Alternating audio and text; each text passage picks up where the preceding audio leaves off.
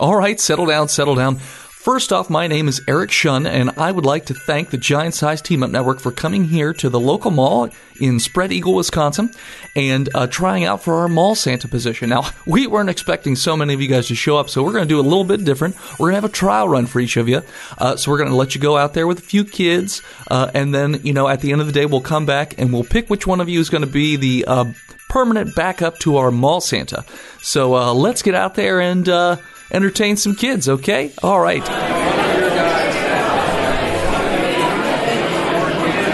All right, uh, here is each of your pink slips, and uh, one at a time, I'm going to bring you into the office and give you your exit interviews as you are all fired. All right, let's let's go. All right, uh, Tristan, uh, you are representing Botched, a D&D podcast. Uh, we probably should have looked up your show first. Tristan, you were completely drunk. When parents would ask if you were intoxicated, you would keep saying, and I quote, if I was drunk, could I do this? And then you would deadlift their children. Uh, on three separate occasions, you dropped the children directly on their head and they had to be rushed to the hospital. Why we let you keep going after the first one, I don't know. But truth be told, there will be most likely a lawsuit pending, so you may leave now. Thanks. Paul Klotz from Breaking the Panel. Um, thanks so much for coming in. However, you're supposed to be sitting on a chair, not standing at a pulpit. And when the children come up to you, they're supposed to sit on your lap. You're not supposed to stand over them in judgment.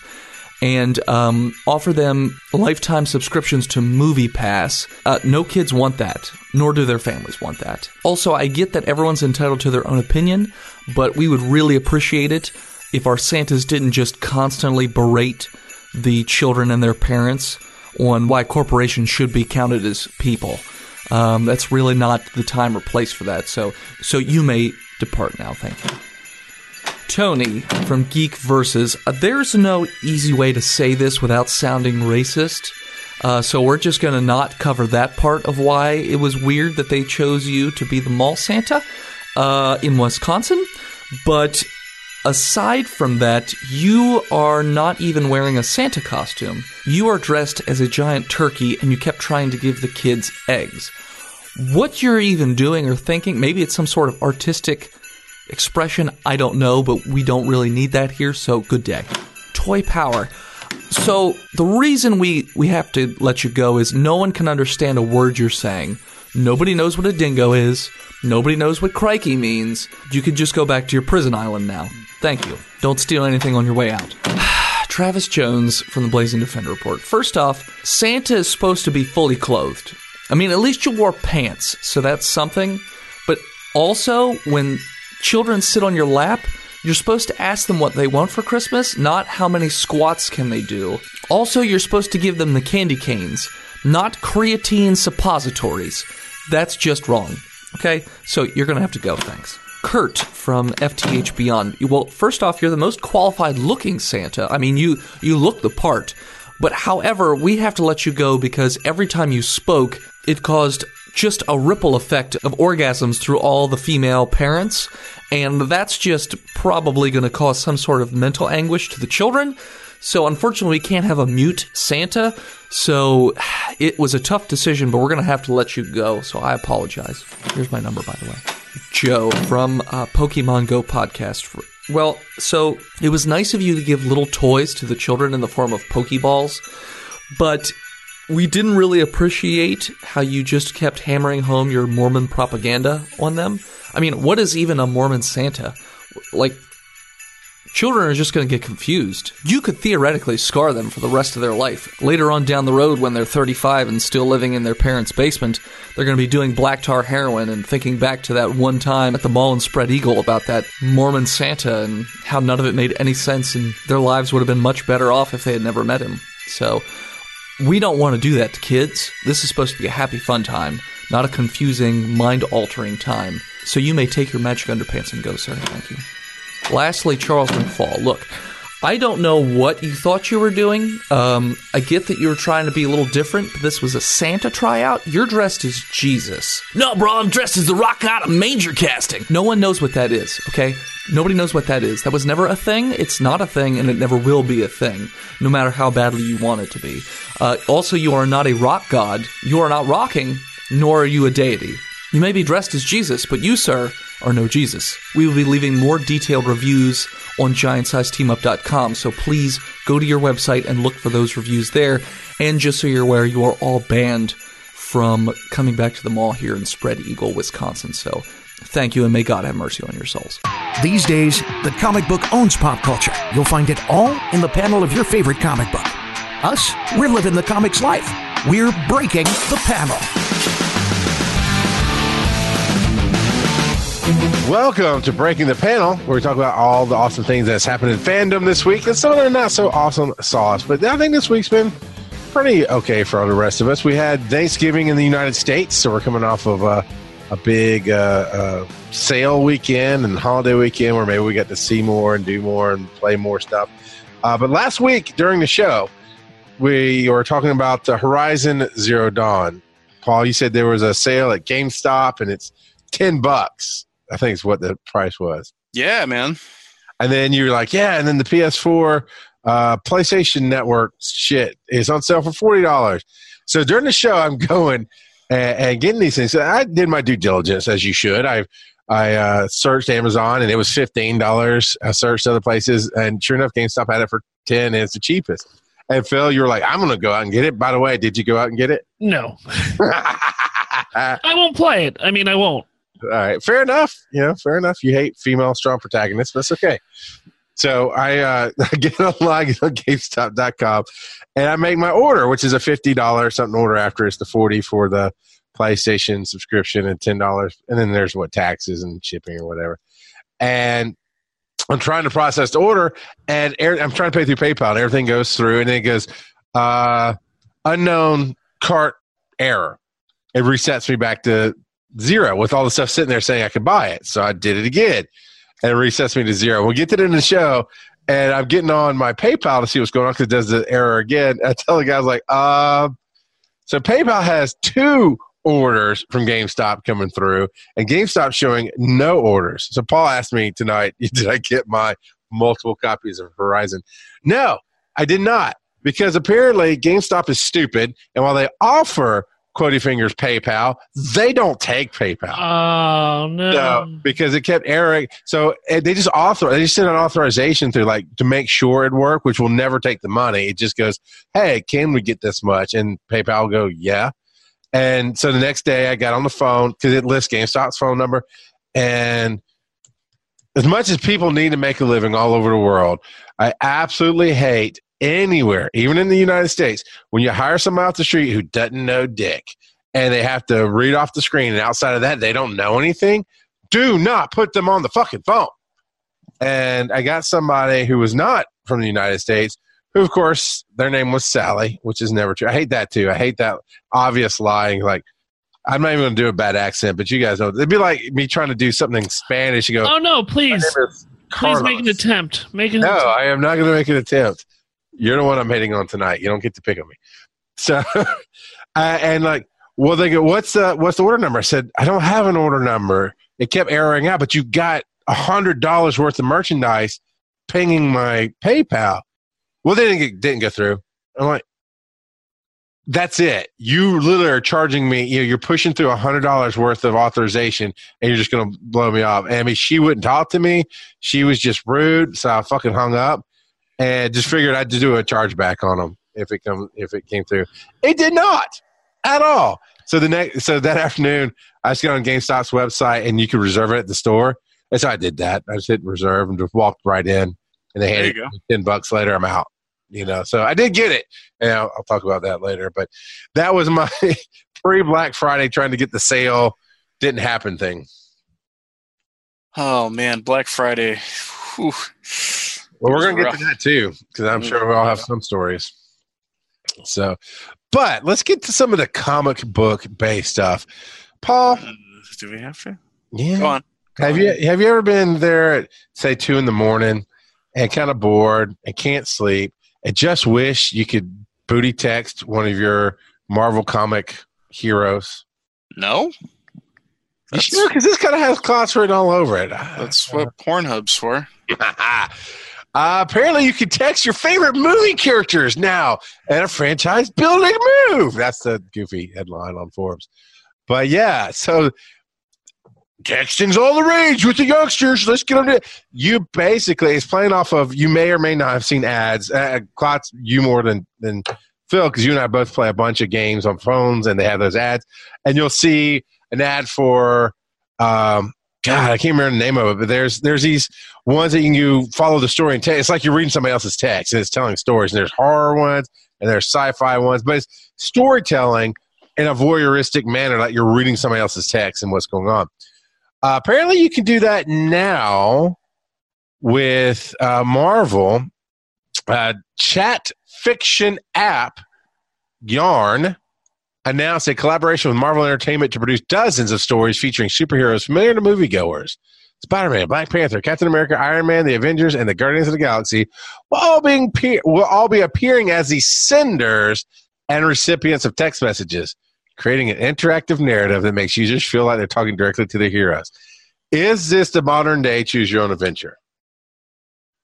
No, this is stupid. what do you think, Phil? Oh, I'm downloading it right now. I guarantee it's going to cost money. I well, if they have ad money, then I, I doubt I doubt it. Maybe, maybe, maybe. Look at this. Uh, what do you want to read? Steamy horror, misadventures of Rue, or Marvel? Marvel.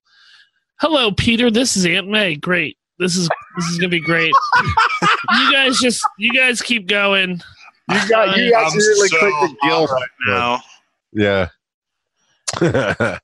uh, it's also partnering with TV, uh, Archie Comics for Riverdale and Sabrina, Sci-Fi is Why Wynonna Earp, NBC I Feel Bad, which is a dumb one to partner with. And AMC's Into the Badlands are, are yarns that you'll see. This is so stupid. I'm sorry. Go Like- for it, Paul. Like no, I, I'm sorry. Like I can't. I can't just entertain this as a real thing. Oh my. Oh my god. Okay, let, let, let me caveat this a little bit. I think Alexa's stupid, and I don't understand why everybody is totally like down with it or whatever. But at least it serves a function. Okay, it serves it serves some functions. This is retarded. I can't use that word. I used that word two weeks ago, and I shouldn't have. I apologize. We're taking it back. No, we're not. We I'm are. sorry. That word's insensitive. This is You're insensitive if you think it means somebody handicapped. You're the one being insensitive. Retarded is stupid. Yes, yes, Charles. Take all the hate mail off of me. Carry my burdens. Take the.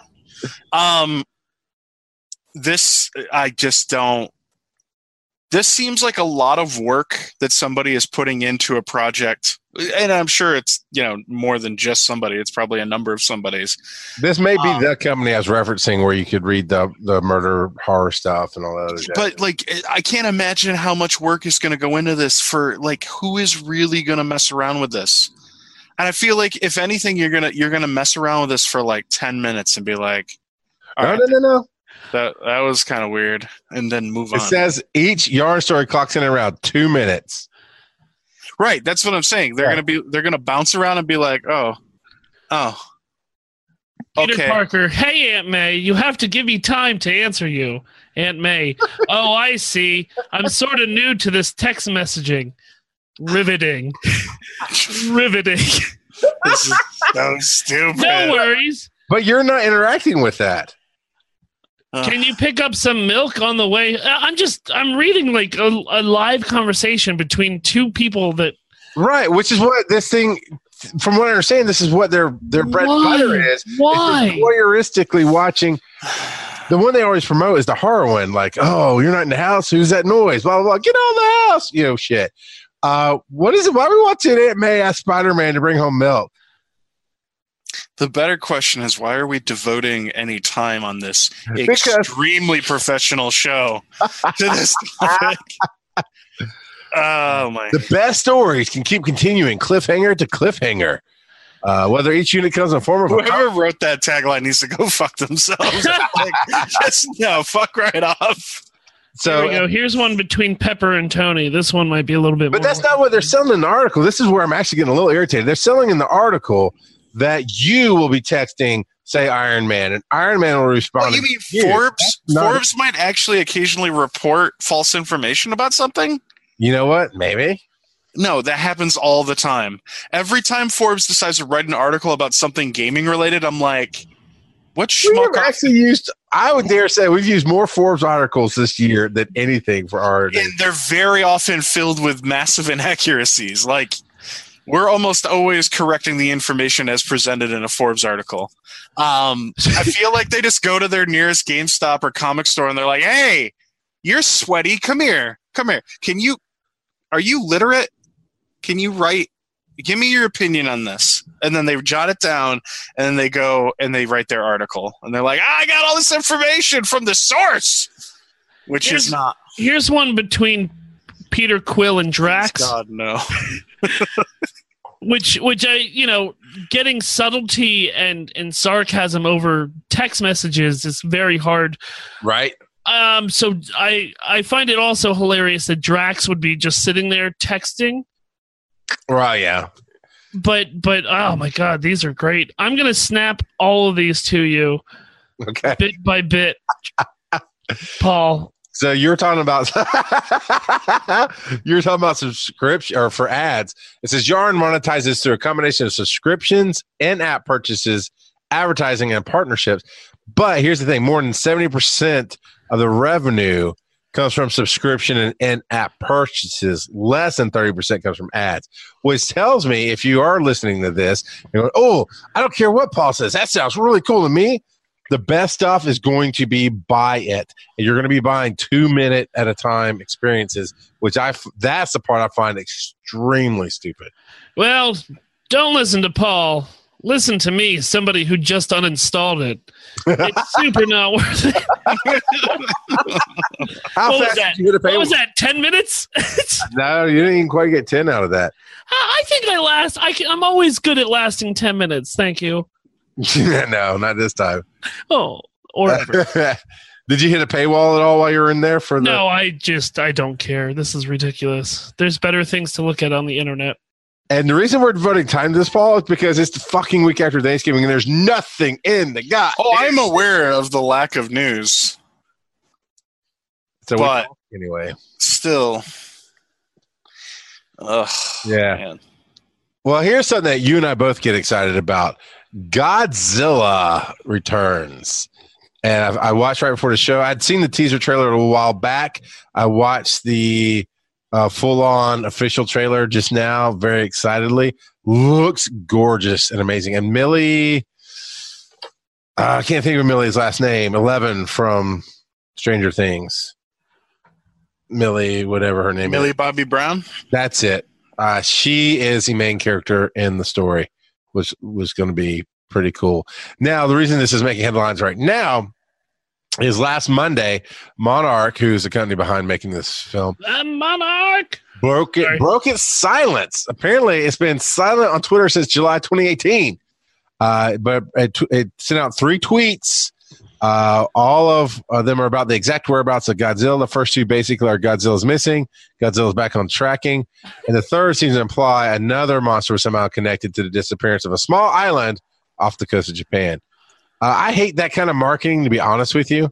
It's just cheap, easy, and and kind of lame. But I don't care. That's the marketing people. The people who made the movie looks phenomenal. so, and then a new trailer will drop at the Tokyo Comic Con in 2018, uh, early next month. So, it's going to be good. Paul, you said you were kind of stoked about Godzilla. Yeah, I'm stoked uh, because this the, the early teaser trailer for this made it look like it's going to be incredible. Um, We- re- recent Western films for Godzilla have not been great. Right. Last 20 the, years or? The P Diddy one was fine. No, It was enjoyable. I enjoyed it. It wasn't great. You have I- Godzilla on ice. That's it's not, it's not the worst, but uh, the the one with Bryan Cranston was not great. oh, I disagree. I thought it was great. I dug Oh, it. You'd be wrong. Uh, no, I mean, if you dug it, that's cool, but like, it, it was not well received. So I would love to see one that doesn't that doesn't shy away from what is great about Godzilla, which is you just want to see giant kaiju fight each other, and just go nuts with it. And that seems like what they're building up to with this film. So if it's anything close to that, I'm going to be totally excited. I've never seen a single Godzilla movie in my entire life. Kill yourself. I, yeah, I agree with Paul. That's fine. But they, they they look ridiculously dumb, and I don't have time for things that aren't Wes Anderson films Oh, or right, Parks yes, and Recreation. yes, We're the- gonna hold him down at Dragon Con and shave his head. Uh, that doesn't bother me. We'll find But- something that bothers you. I want. I can't. I might actually go out and see those. it looks amazing. It we just know. looks that good to the point where I'm like, well, shit. I could I can make this a jumping point and then watch anything after this. And uh, I mean, Millie Bobby Brown is a hell of an actress. yeah. just a hell of an actress. So I, I uh, I'm excited. It's coming out May 31st of next year. And here's the thing we do know from the trailer we're getting Rodan, we're getting Mothra, and we're getting the King, King Ghidorah, the three headed monster there, the three headed dragon type creature. And of course, Godzilla. So it's, it's at least Godzilla against the three. And they're calling them the Titans, uh, which I think is a nice play into Greek mythology. And I, I do, I'll be honest with you even though it has not quite played out well in the past, the whole idea that at some point humans are a plague upon the earth and the earth is trying to cleanse itself, I just I love that concept. I love that and and I love seeing how it played out. You know, the most recent one being I think the most recent one was uh M. Night Shyamalan's The Happening. And while that movie wasn't great, I love the premise that all of a sudden the earth is is trying to rid itself of, of some peoples. Um, and that's the premise here as well. How many times does the song Godzilla by the Blue Oyster Cult play a part in these movies? Uh, maybe in the Matthew Broderick one, but uh, that's that's kind of a deal breaker for me. If it's not in there, then I, I really don't have time for it. Well, GTFO. But it does have, uh, you know, Thomas Middleditch in it, and he's one of my favorite favorite actors in, in the world of comedy. Who's so, that? uh, the lead from Silicon- Silicon Valley. Yeah. So, Oh, yeah, yeah, I did see him. It has um, Lord uh, Lannister, the Papa Lannister, is in it from Game of Thrones, and he's got in the trailer. He's got the greatest line. He just turns with that very stark, very uh, stern face and goes, "Hail to the king!" And I'm like, ah, that's a nice, nice little tag for there. I liked it. So, in, in other non-news, what would this look like? I found one of those top 10 blah blah blah lists, but this one is 10 Marvel villains who need their own movies. And we can agree, disagree, doesn't matter. I just want to know if you want this, what do you think it looked like? We'll start with their number 10. This is off of Screen Rant. Magneto. What would his film look like? it would be mostly the uprising of him his childhood. No, I, I think Oh, it's. you want his origin story. I want an origin story off of him, and and maybe do a. I don't know. Boy can in the do- striped pajamas? Well, oh boy, um, that's a really dark movie. I know, but that's part, that's. You're not wrong. No, no, I know, but I, Uh, I really think it would be uh, it'd be good. I think you basically just dive in and explore World War II in a version of our history that has mutants. That would be, that would That'd be. be dope. You know, and and obviously the Holocaust and everything because that's part of his backstory. Uh, I, I mean, I think now obviously that's. Let's be really honest here. You have to be delicate about how you approach that. Um, you definitely don't want to seem like you're trivializing it. trivializing it or using it just to you know. But it's To make money off of. it, yeah, exactly. You're not just trying to profiteer off of you know the Holocaust, but one of the big things about X Men is that is a, a a book and a team and a rogues gallery that is structured around you know people who are outcasts and you know just trying to fight for their rights and to be treated as anybody else would be. So what? Nothing. Nothing.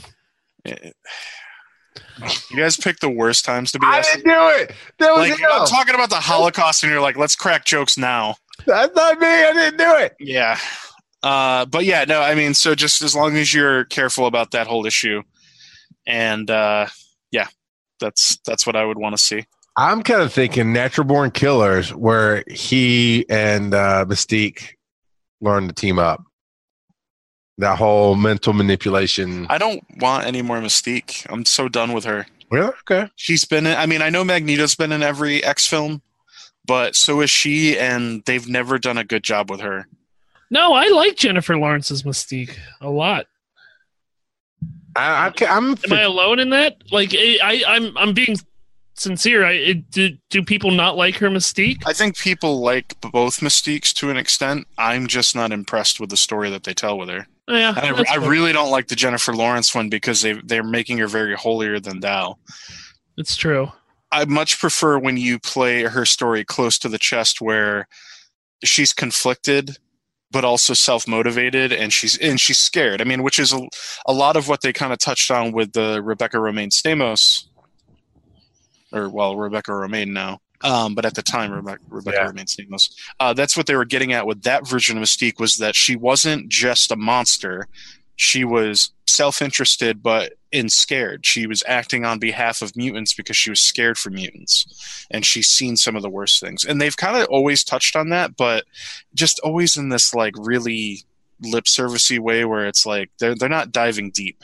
And I think they tried to do that a little bit with Jennifer Lawrence, but they got too preachy with the character too quick for me. So That's fair. Yeah, it's fair. And to answer your question, Phil, I, I have nothing against Jennifer Lawrence's portrayal. I think I'm probably in Klotz's camp of I like Jennifer Lawrence as an actress. I Mhm. just don't seem to care about the character in the film. It's always kind of a, hey, we're gonna nope, nope, we're gonna throw her away. Sorry. Hey, wait, no, we're nah, we're gonna her over here. Um, I don't know. I don't know. But the next one gets all the ladies hot and bothered. Loki.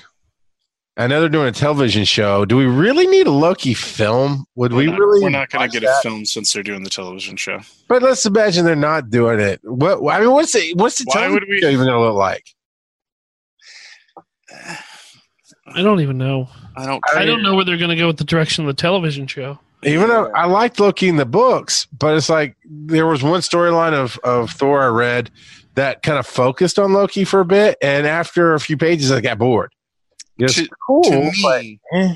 to me, I think honestly, the MCU has done the best job they could have done with the character so far, and where they've left it, pending the resolution of Infinity War, I'm good with it. I don't need this TV show that they're going to do. I'll check it out. I'll give it a chance, Yeah. but I don't need it. They've already told his story. They don't. It's you can shelve this character and move on. You've done a great job. I just I feel like there's a point where it's like the Wolverine thing, right? We've talked about this a ton over the years.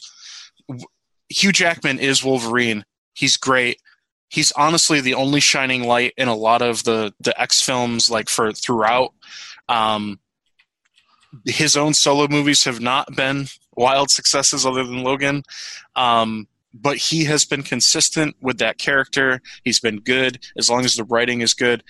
But by the end of Logan, I think we all were like, you know what? Okay, that's good. We're done. We, we've told pretty much all the stories we could probably tell with this character, and we're in a good spot now. We can move forward. And I feel that way about Loki. It's like we're good.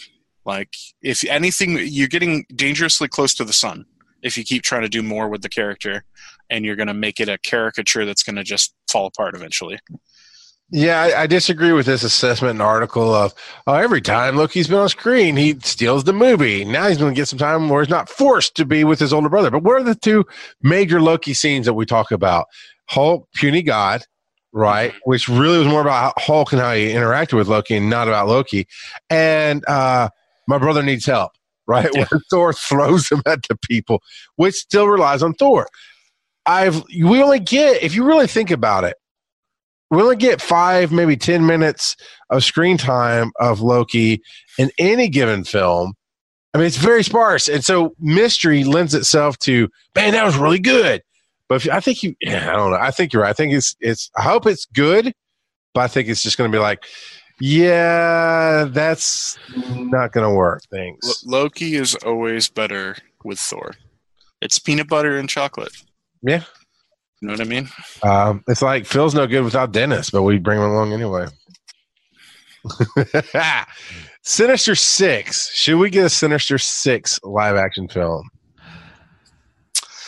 I okay. So if we look at the Tom Holland Spider films, we've already laid the foundation for the Vulture.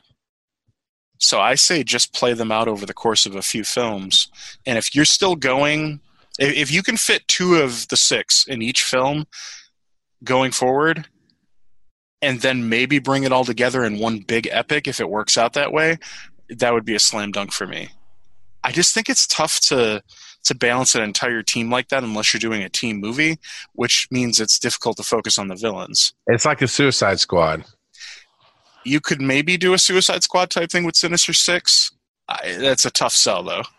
Yeah, Suicide Squad works because people like Harley Quinn and Will. well yeah you you know Harley Quinn you got you got Will Smith like people were willing to buy in off of that you know what I mean but I don't these are all you know aging white dudes Six so I don't know how you're gonna you're gonna entice people you know you can't exactly have uh Kraven like doing the let me get into my get up scene in the middle of the the prison yard so I, But I agree. I mean, if if this n- new what long from home, vacation from home, Far from home.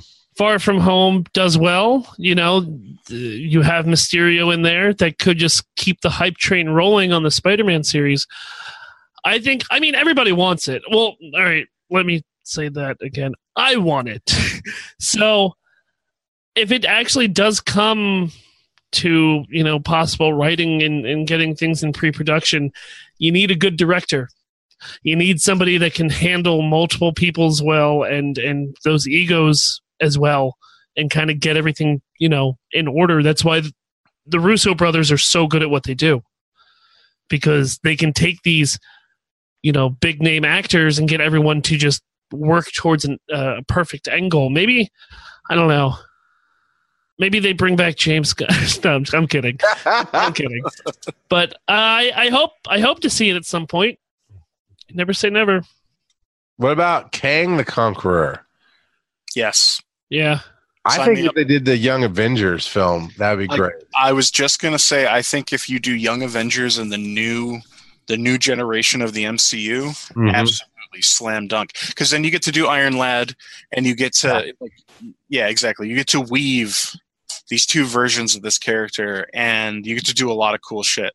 Yeah. Um, the only truly difficult part about it is you're going to have a limited repertoire of full-fledged Avengers to pull on, you know, to, to pull from. But you could, it, you know, assuming her contract lasts, you, you know, you got, Cap, you'll have Captain Marvel, uh, you'll have whoever survives Infinity War Part Two. So you know, you could definitely start building the new, the, the junior squad. You know what I mean? And yeah, dude, that team such an incredible team, such fl- so much flavor, so much representation, so much opportunity to tell good stories. And Kang is a great villain that you can do a lot with. So yeah, I agree, hundred percent. Be great Who- Who would you cast? as Kang. Yeah. I don't Melissa know. McCarthy. Uh, well, that- that's a bold vision. Let's see if it works out for him, Con. I don't. Yeah, no, that's not quite going to work. I don't know. It's a hard question. Yeah. Cranston? Cool. Cranston would be great. Yeah, Cranston's a thing. Cranston would be terrifying.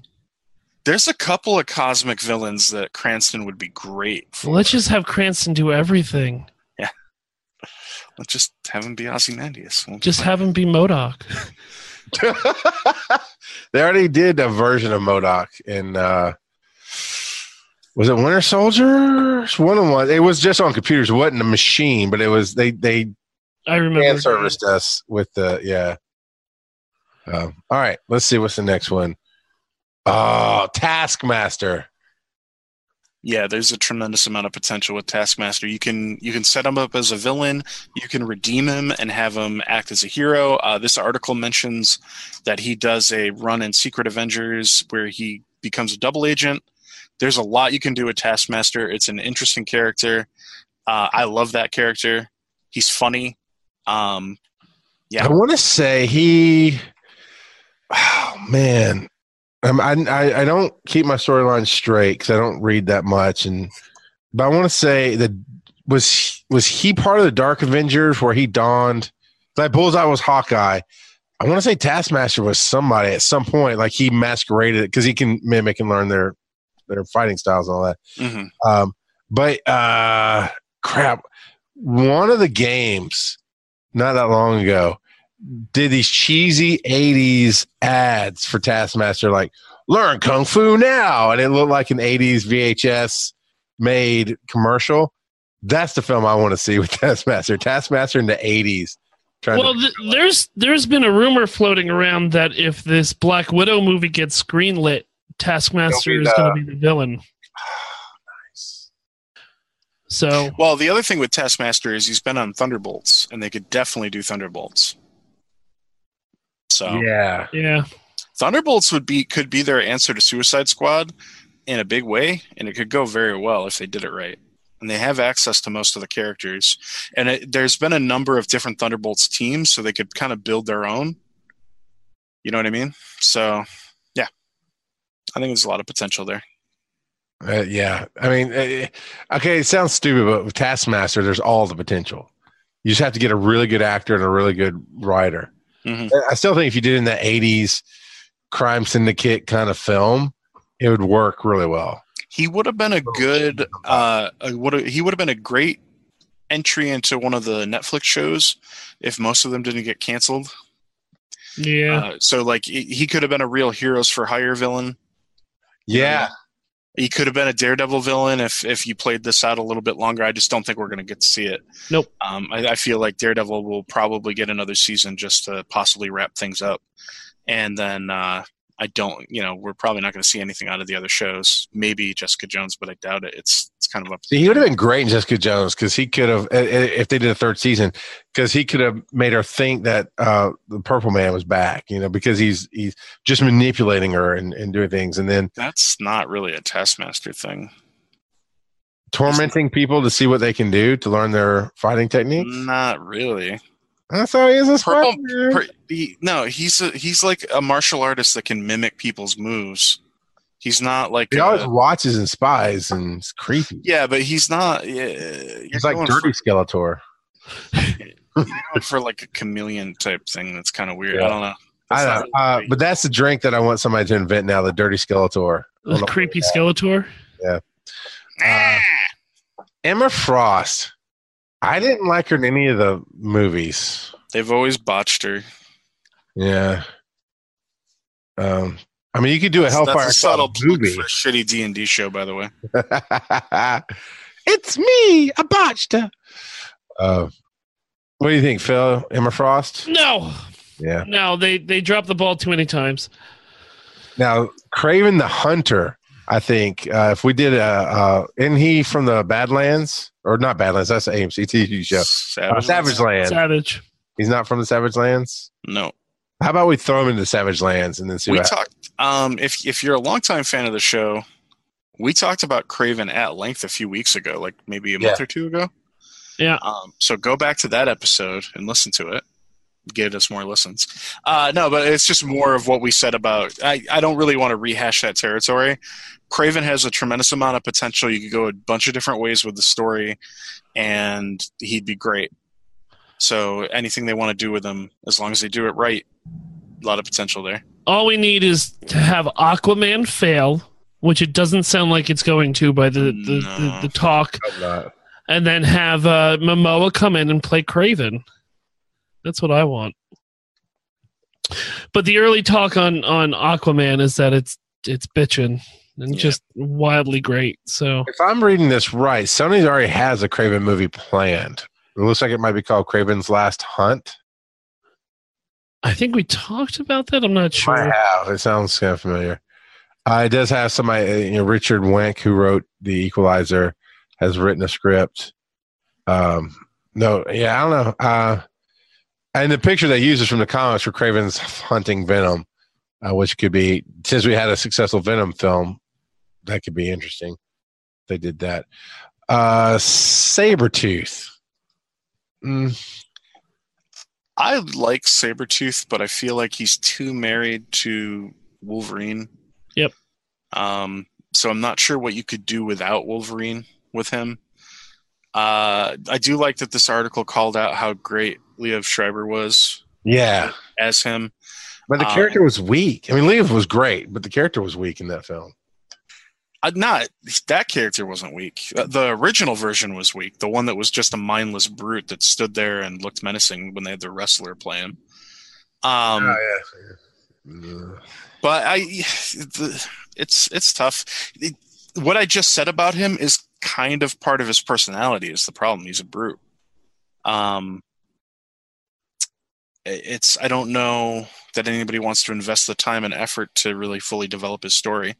John Cena. I mean, I can't even imagine who would play a good Sabretooth Because even in the cartoons, it depends on which animation you're watching to if he's decent or not, in my opinion.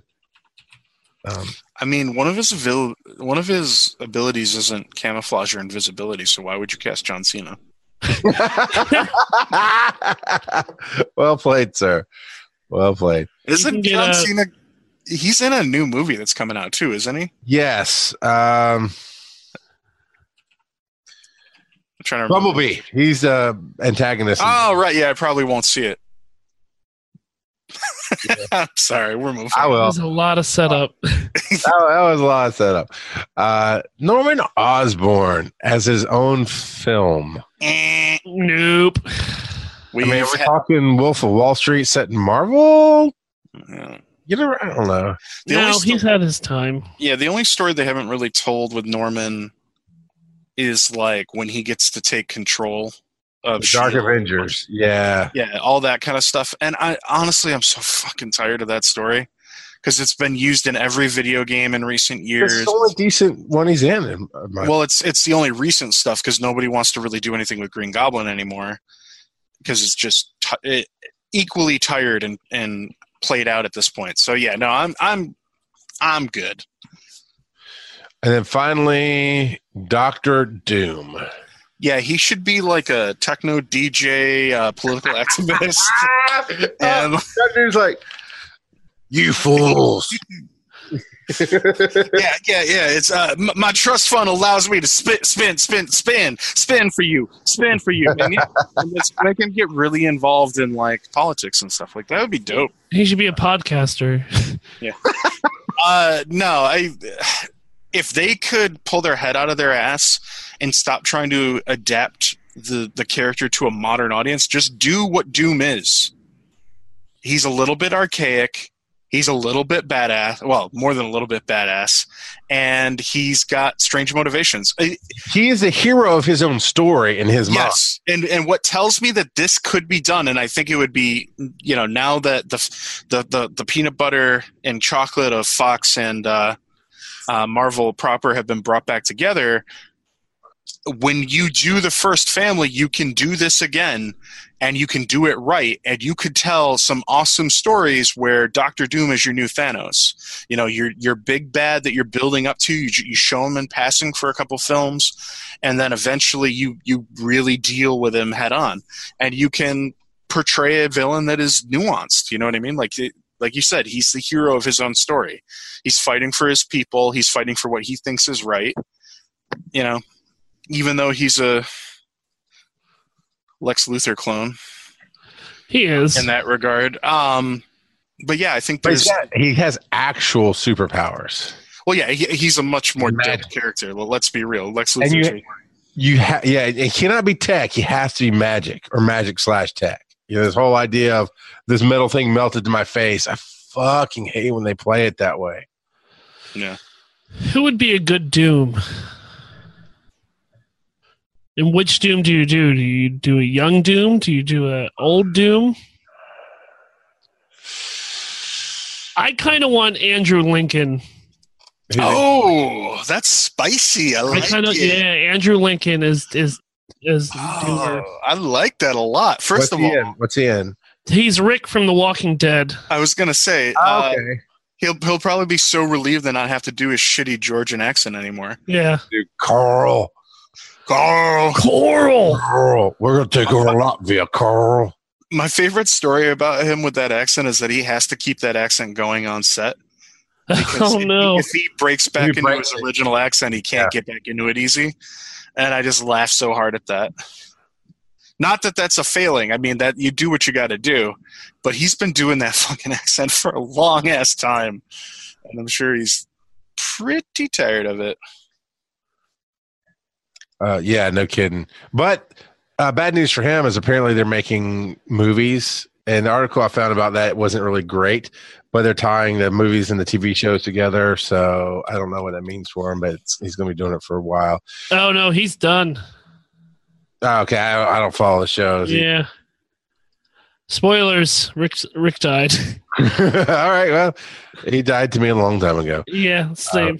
Now, then, now this is an actual movie in the works. Fox, well, pre-production is what we're going to consider this. Uh, Fox hired Noah Hawley to work on the script. Hawley's the showrunner for Legion on FX. So um, that show's phenomenal to me. So if he's writing it, it might be it might be good. I was thinking for the for Doom though. Uh, Altered Carbon actor. I never know his name. Maybe So, but he's too pretty to hide behind. him. Joel, it's Joel something. I don't remember. Joel also- McHale. Oh, that that would be honestly horrible. Uh, all right, then Joel one last thing I wanted to throw out here because uh, I, I kind of like crazy ass big numbers, and I thought it'd spawn us to talking about our Black Fridays. But Black Friday is something that is celebrated ish. I mean, if you call it a celebration, it's a sales event that happens worldwide. Uh, not every country, obviously, but I know a lot of the major countries have it. Uh, and the history behind Black Friday is financial and you- when you're not making a profit you know you have debt for the year there's a certain point in the year where you're passed from being in the red and in debt to in the black in profits and that's why it's called black friday because people buying their shit you know right before christmas Started in what city? i don't know Philadelphia. did it really Oh yeah. Yeah. Philadelphia. yeah why don't you call to come to scrotumville and i could walk down your house I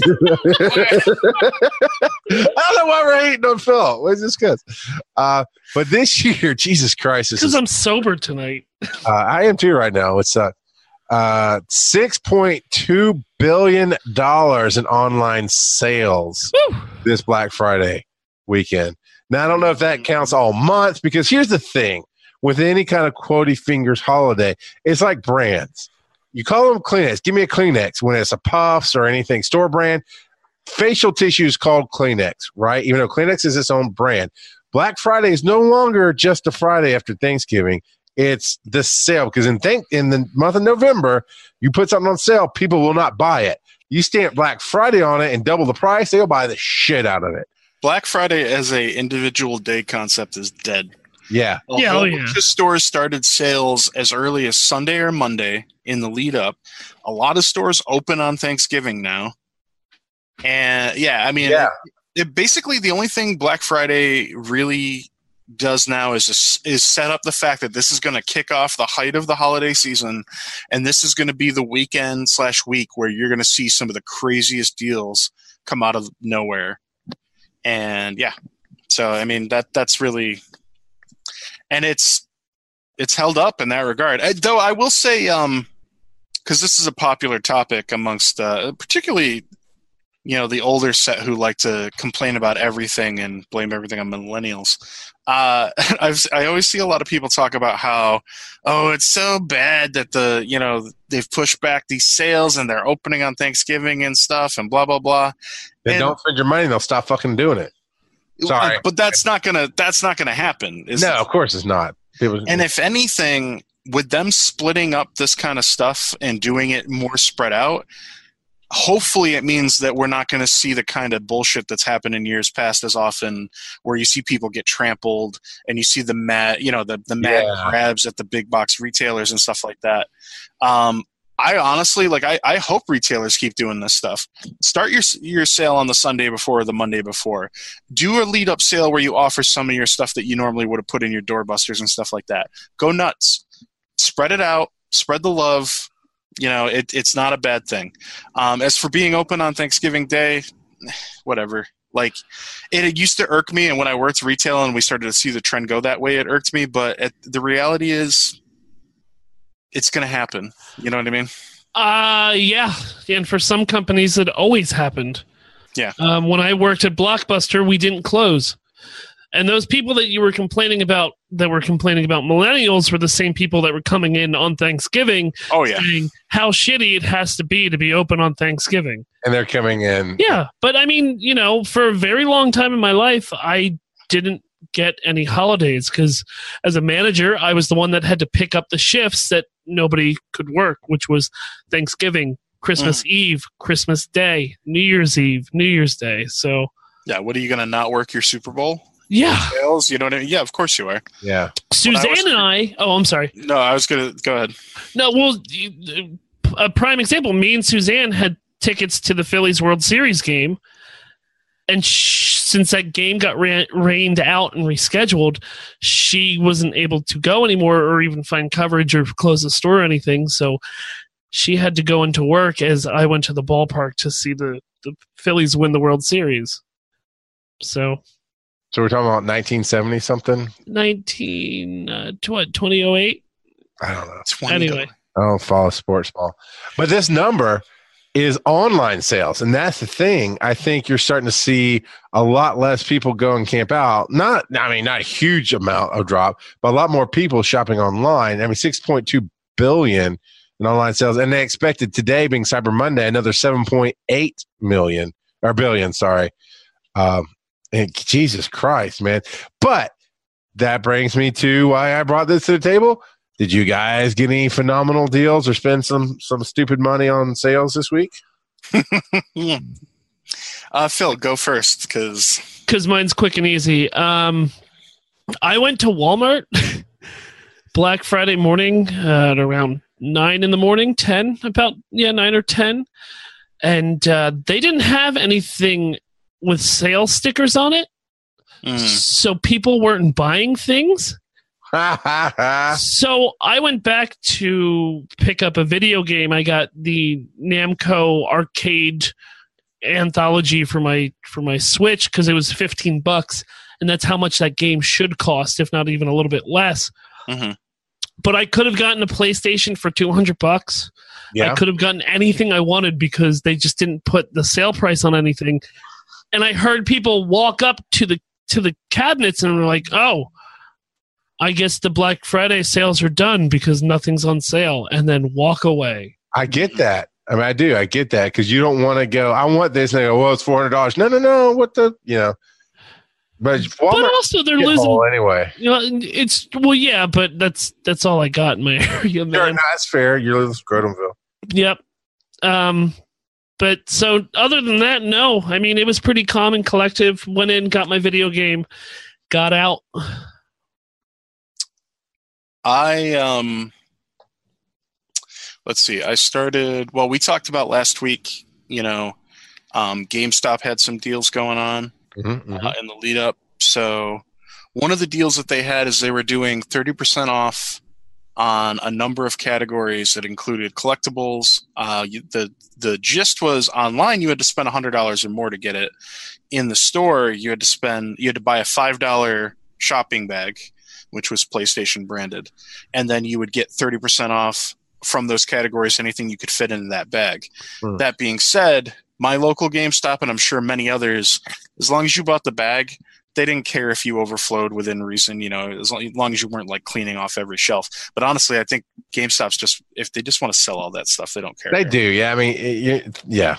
I my local GameStop that's like close to my house, that one every time I go in there and want to buy anything collectible, like any Marvel Legends, anything like that, they are like, please buy all of this. Like take take all of it because I just think they they want nothing to do with it or they just don't want it sitting around. Uh, but I kind of went a little bit crazy with GameStop because um, well, I did pick up Horizon Zero Dawn like we talked about because um, that was only ten dollars for the complete edition. That was a great Yeah. deal. And honestly, what ended ended up making me pull the trigger on that was I saw it. It was the last one behind the counter. Like they had the whole display on the counter, and I was like, "Oh, I better get it. I, I yeah, I'm gonna get it." So I grabbed that. I passed on Last of Us Remaster, uh, which was fifteen. And then I was glad I did because uh, PlayStation Network was selling it for six bucks a day later or whatever, and I was like, "Oh, okay." Yeah, this this fool cost me a ton of money this Thanksgiving Black Friday. Because he kept going, Uh, hey, look at this. It's less than 10 bucks. Look at that. Like, God, you're right, but God damn it. But I went ham between the pre Black Friday sale and the actual Black Friday sale that they had running all weekend on Marvel Legends. Um, they have been the only major retailer that I've seen carry the Apocalypse Wave 90s X Men wave, Hmm. which has some. First of all, the build a figure is Apocalypse, and he's dope. Um, and then it also it has uh you know 90 Jim Lee Wolverine, Sabretooth, Psylocke. Um, it's got Marvel Now Magneto in it. It's got uh, Punk Rock Mohawk Storm, Gladiator, and Multiple Man. And I got all of them except for Gladiator during the sale finally because I've been staring at them for months because I did not ever want to pay the twenty three dollars a piece that GameStop wants to charge for a twenty dollar figure. I don't understand why they uptick everything. They kind of have that whole Toys R Us thing going on. Um, but with the deals, it was 17 or 18 bucks a piece, and that's Walmart pricing for me. My local Walmart usually has Marvel Legends at right around $18 before tax.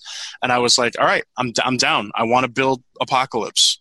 Um, I see that as both something I want to have in my collection, but also as a future investment because a build a fig like that is going to be worth money down the road. So I'm like, yeah, that's fine. If I ever want to get out of collecting Marvel Legends, I know that that's going to get me my money back. Um, so I, I finally grabbed it under the sale, and I'm mad about it because I just spent way too much. But I saved money over what I would have if if I had pulled the trigger because I almost did it a couple weeks ago. I had the cash in hand, and I was like, I want to get this stuff before it goes away, and because that's really of all the stuff I've collected in Marvel Legends, the '90s era stuff it, it, between Spider-Man stuff, like the Spider-Verse stuff, and the '90s X-Men stuff is the stuff I care about the most. And so I was like, ah, fuck, I gotta get it. Which mentions the other thing. Uh, apparently, every GameStop got a restock on that Gamerverse uh, PlayStation 4 costume Spider Man. And every GameStop I went into over the weekend had like usually at least two or three, if not more. And so I finally picked one of those up. And that figure's pretty dope. Uh, it's got the, the white on the, the red that the uh, PlayStation 4 game Spider Man suit has. And I'm happy to have that in my collection. And yeah, so I got some gifts, like a couple gifts here and there for some people. Um, yeah, it, Nintendo Store. Uh, Phil and I were talking about that. I ended up pulling the trigger on a couple games on their eShop. Bloodstained Curse of the Moon, which is a Metroidvania. Uh, got that for like 20% off. I got Blaster Master for five dollars. It's normally a ten dollar game. Blaster Master Zero is a like HD remaster of an old NES game that is like nobody ever talks about it, but it was like one of the dopest games on the NES, and Yep. I love that game. I, bought that for five. the title, but that's about Yeah. it. Uh, what, so let me just go on a little thing about that game real quick. What was so dope about that game is it's it's a side scroller, kind of like Metroid or Mega Man would be, where you're in a little battle tank. But the difference is you can hop out of your battle tank. Your little tiny guy can hop out of the battle tank, and you can climb ladders on them uh, to get down to lower levels and stuff, where only the little guy can go and crawl through crawl spaces and stuff. And Right. then there's caves that he can go into, where it turns into an isometric top-down map for a you know a 2D character that you walk around and you can kill guys and open you know smash stuff and get you know power ups and fight bosses that way. And I love that game. I played that like 20 25 years ago and I had honestly never thought about that game since until I saw it and I was watching the trailer for it and I was like Oh my god, I love that game! so I bought that. Uh, that's been really cool. That's been a blast from the past. And what was the other big one I got? Um, oh, Enter the Gungeon. That game, Solid pickup. solid, solid. Uh, it's a weird, uh, um, what do they call them? Roguelike. well, it's it's got a, some elements of a roguelike and some elements of the what do they call them? Bullet storms or whatever like that. Yep. Like where it's just you know it's a it's a shooting game that has just damage everywhere. Uh, I've been playing that a bit. I still have not beaten a boss because it's tough as hell. Also because I keep trying to play as the marine. I think maybe I need to try a different character. But that game's really great too. Uh, thematically is one of the most ingenious things I've ever seen. The entire world is like based on bullets. So like like the statues are of bullets, the bosses are all like shell casings and stuff like that. Like the enemies, half of them are like bullets. It's great. Uh, like you'll see all this architecture and statues and everything. It's it's it's a little hokey, but it's great. Um, and the weapon variety is pretty dope too. Like I ended up getting the bullet, which shoots guns. So, so you're holding the bullet as your gun, and you squeeze the trigger, and it shoots out a like a nine mil handgun that twirls around and shoots randomly. And so you just shoot a whole bunch of guns at the bad guy. Uh, another one I got was a uh, it was a like a Polaroid camera, and you have to hold it for a little while. It charges up and it like does a ton of damage all at once. So the, it's it's crazy. It's bananas. Uh, that was a great game. Uh, I don't know when this is going to come out. I think all those sales will be off by then, but they were a couple of those games I got at fifty percent off. Uh, Cur- yeah, uh, Bloodstained I got for like twenty percent off, and I passed on a few games because uh, you know Phil and I were talking about it. There's a number of games on the eShop that I want, but Nintendo, you got to meet me halfway here. If I'm buying a digital game, you gotta you gotta give me a little bit better pricing because I don't know that I'm going to get you know fit 20 25 dollars of value out of it compared to you know, Yeah. like a AAA game that I could get for that price or whatever. But I want to support you, and I want to get some more, you know, hop in, hop out type stuff for my my Switch, which I'm loving. I'm loving having the Switch. I'm loving having the the variety. Playing some Let's Go as well. I'm glad you don't have any like buyer's remorse off of it. None of the games that I bought.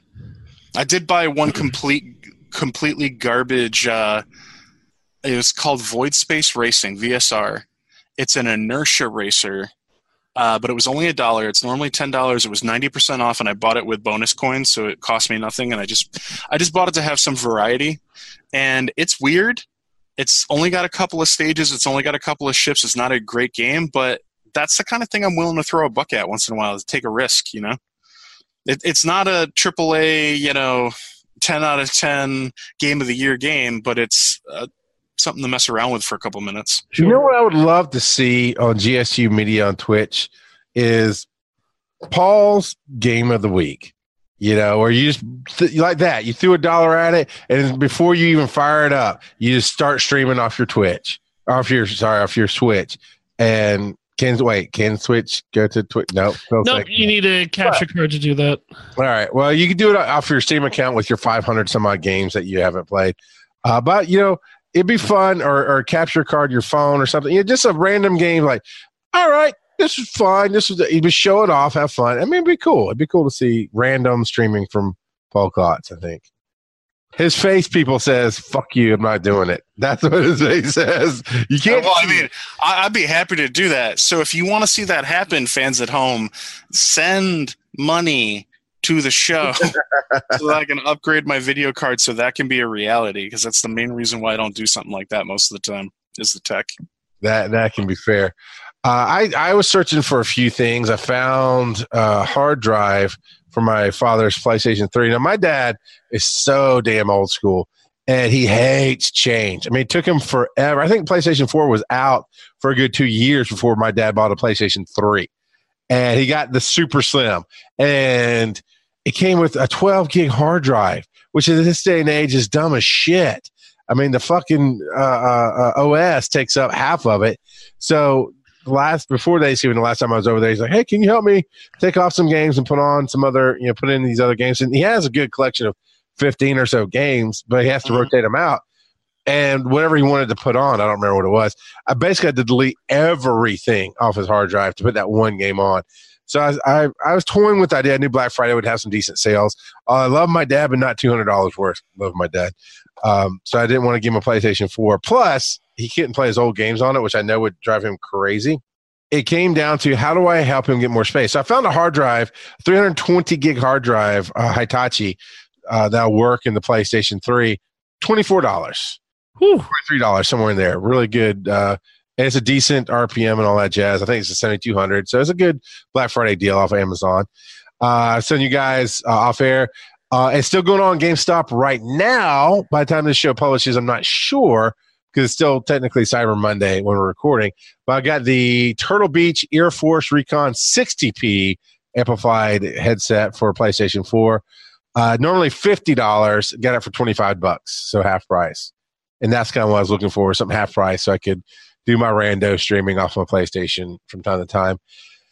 And I'm trying to think of what else. I got a PS4 uh, wire controller for when we do our gaming. What? So Oh, nothing. Keep going. It's it's something that I'm doing. I got you. Uh, but uh, Phil and I actually tonight we're going to be kicking off into the Borderlands on FTH Beyond, and I bought a controller for that. It hasn't come yet, but it'll be a wired one I can just leave down here in the studio and, and pick up and play with. And then uh, some other little things here and there, but nothing major other than that. But that that Ear Force, I I was going to get like a Turtle Beach makes a twenty dollar one, which is basically just a slightly nicer version than the the fourteen dollar one that PlayStation makes of a single ear cup and a single microphone. Uh, but then I was in the store and heard the 50p amplified headset and thought it sounded really great and the microphone was cool. So when I saw this for half price, that was my best my best purchase. But I didn't spend. You, you did just remind me. I I did grab a um, wired controller for the Switch for fifteen bucks. One of the Legend of Zelda ones. Um, I was a little annoyed because it comes with a uh, the cord that it comes with doesn't plug directly into the Switch. It can only plug into the dock, and I was like, "Damn it!"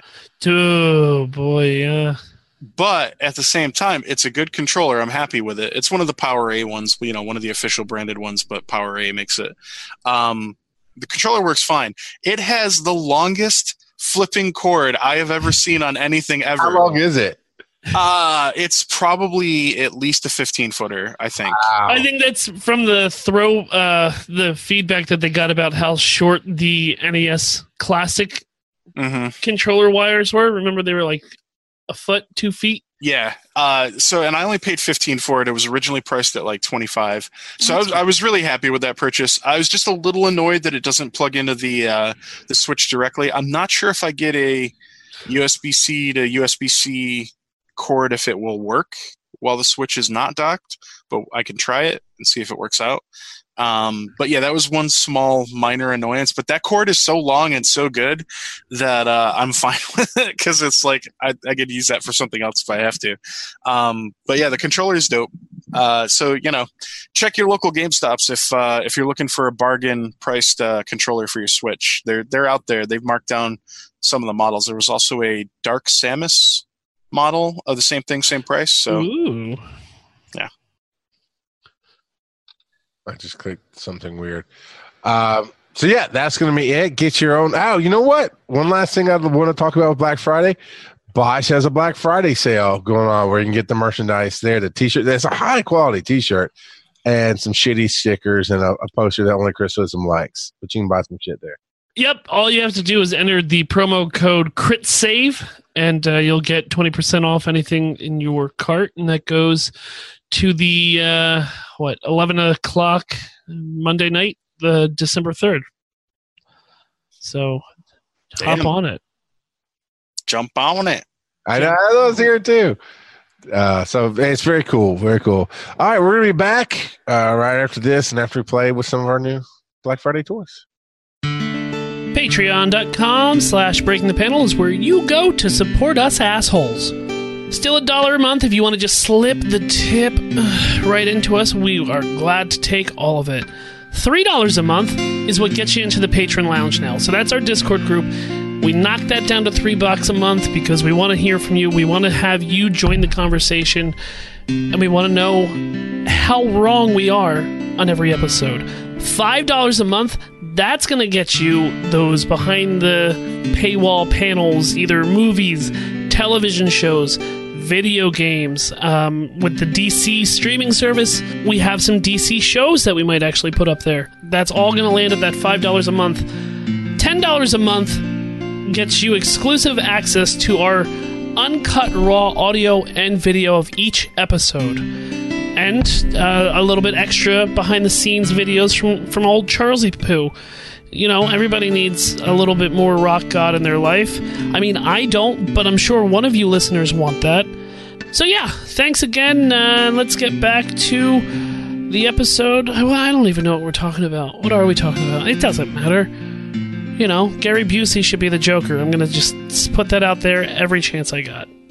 And we're back. Hope you enjoyed the the break there. Uh, Fallout 76. Uh, I'm a Fallout fan. I played, a beat number one, a beat number two. Uh, So are you just talking about your kids? What are you doing? yeah, yeah. Thing one, thing two. Uh, that's how you keep an horse called parenting, motherfucker. All right. But I, I have never been a fan of the play with others driving thing. Like, wow. I mean, it's beautiful. I get it. I'm not dogging it. I just, it's not me. I don't like playing with other people when it comes to that kind of shit. Uh, so I was very curious to see how this hit because Fallout 76 just launched. It launched right before Black Friday, right? Right before the week before Thanksgiving or something like that, right? So uh, I'm not going to even touch this headline. What happened when Fallout 76 landed? Did everybody take me home country roads? Oh boy, uh, it, things are not looking good for Fallout 76 right now. Um, the overall buzz is abysmal. Uh, there, PC Gamer, uh, the the person who's going to write the review for PC Gamer said after 30 hours of gameplay, I'm not going to give this game a score because I cannot play it my to my standards of the amount of time that I feel like I have to play a game in order to give it a rating because I keep running into game breaking bugs. Wow. So that's one of, one of the big issues is people are running into bugs. Uh, another big issue is people feeling like there's just not enough content there. Um, even like so, the, to caveat this a little bit, if you're not really familiar with what's going on with Fallout 76, Fallout 76 is not the same kind of game that Fallout 3, New Vegas, or Fallout 4 were. Right. It, this is a online multiplayer survival game where the you know other than some robot npcs that can sell you stuff and do some really basic quests the, the the world itself of fallout is only represented through like easter eggs and little tidbits. It is not a strong narrative driven game. It is in the vein of rust and ark and another of other title uh, conan exiles another of other titles that are in that you basically the survival crafting subgenre where you basically are dropped into this multiplayer environment. You acquire materials you learn patterns and blueprints and all this kind of stuff. You build things you build your camp and things and do all this stuff and you pvp um, though this game doesn't emphasize that pvp quite as much it's it is a part of the game but it's not you know the the you don't have to be all about you know trying to shit all over some scrubby noob that you just wandered across. It's it's not set up quite that way. Uh, but the issue is basically even from people who were who knew what they were walking into they're saying there's just not enough content here. Um, the, the bugs are frustrating. And yeah the press is not good. So a number of people have tried to get refunds. Um, supposedly some were getting approved for refunds but now a lot of people are not. There's apparently a law firm in california looking to do the preliminary discovery on a potential class action lawsuit. Uh, What? yeah No. that, that showed up in pc gaming today No. No, Um, no, no. so there's a, there's a lot of stuff going on, and they are this game and Bethesda by extension are the they they've knocked EA and more recently Blizzard aside. The, you you you whipping boys can go heal those wounds on your back, and they are now taking the, the brunt of the the backlash from the gaming community, and it's not entirely unwarranted but it is shocking because this game, as you said, came out just before the holiday. Uh, they had beta a couple weeks ago. Um, the open beta was a few weeks ago. It was like a two week turnaround time before the, the launch, which a lot of people have pointed out. Like, how does that make any sense? Why are you doing open beta and then you only have a two week window to make any changes and fix whatever you learn from your beta and then launch your actually officially launch your game? Like, why why would you do that? Like why why is that your timetable? Because anybody who knows anything about game development knows that there is no way that you can let a huge flood of players like that in, let them really poke around in your your new sandbox and find all of the problems and then fix them in two weeks. That just does not happen. Yeah. Literally impossible. Um, so, and there was a huge patch uh, within the first couple days of the game being out. It was over 50 gigs, is my understanding. It essentially replaced almost every file, in, or it may not have replaced every file, but it was the size of the actual initial download itself. Uh, so yeah, this is a, a, a comedy of errors, if you will. And people are roasting them pretty hard. Uh, the the the overall tone in the gaming subreddits that I frequent is pretty negative. Um, right up there with how people responded to the Diablo announcement from BlizzCon. Right up there with how people have been approaching EA in years past, uh, particularly since the um, the Battlefront Two debacle of last Yeah. holiday season, A- and that's the the, the connection I'm going to make. I feel like Fallout 76 is this year's Battlefield 2 or Battlefront 2. Sorry, um, No Man's this- Sky. Yeah, this is the big the, the game from a big publisher that people had a lot of confidence in, and it is not meeting expectations. It is, and it's it's not going to go well. Uh, so it, it's a big old mess right now, um, which sucks. Uh, on one hand, I I personally my person I did not buy in. Uh, I did not jump in on it. I felt like from the, the early buzz that I saw, I didn't think there would be enough game there for me and I'm glad I didn't because the, the other problem is this this got sold with a full AAA title price tag. This is a sixty dollar game. Uh, I bought Ark for fourteen dollars in early access, but I bought it for fourteen dollars, and I played about 50 hours a week for a month straight at one point. I got my money's worth out of Ark, even though that that game is very different from where the state it was in that I played about two years ago. If I did go back to it, it would all be gravy to me. Uh, I bought Rust and never played it. I played it for like a day, um, mostly because I jumped into Ark not too long after, and Ark was just everything that Rust was, but better to me because of the whole dinosaur aspect. Um, I kind of remember Rust. I think a little but bit. Rust was a Wasn't it made by Doom? Wasn't it made by Ed? No, Rust? No, that was a different one. Then I'm thinking that. No, but uh, anyways, my point is the other the other games in the genre did not start off at sixty dollars. Ark did eventually, go, when it officially released, go up in price, but at that point they had already sold so many copies to to the people who had gotten into early access that I I don't know how many they sold after they officially launched, but it can't be that many. Um, it's just crazy, you know what I mean? Like that's this is less game than both of those games by all reports, and they're charging the the big buku you know sixty dollar price tag. So yeah, Well, I want to say that I have talked to people who like it. mm-hmm. Um, one of them is Austin from my show, and he really falls in love hard with new games and then falls out within like a week or two. Mm-hmm. And then my other one is a is a patron for Botch Black Gary. They both seem to be enjoying the hell out of it. The fact that people are criticizing a Bethesda game for being buggy is very hilarious to me. It's like complaining that water is wet when it Yeah. launched. I mean, come on. Uh, we all know that the mods come out and then mod the game to fix it for Bethesda, and you you just forgive Bethesda for doing shitty work Well, for some reason. that w- that would be valid in the past, where what you were buying was the narrative experience, right? Sure. So like you talk about fall, the fallout games all of them since fallout 3 which has all been the the ones that have been under bethesda. And then you talk about the elder scrolls games.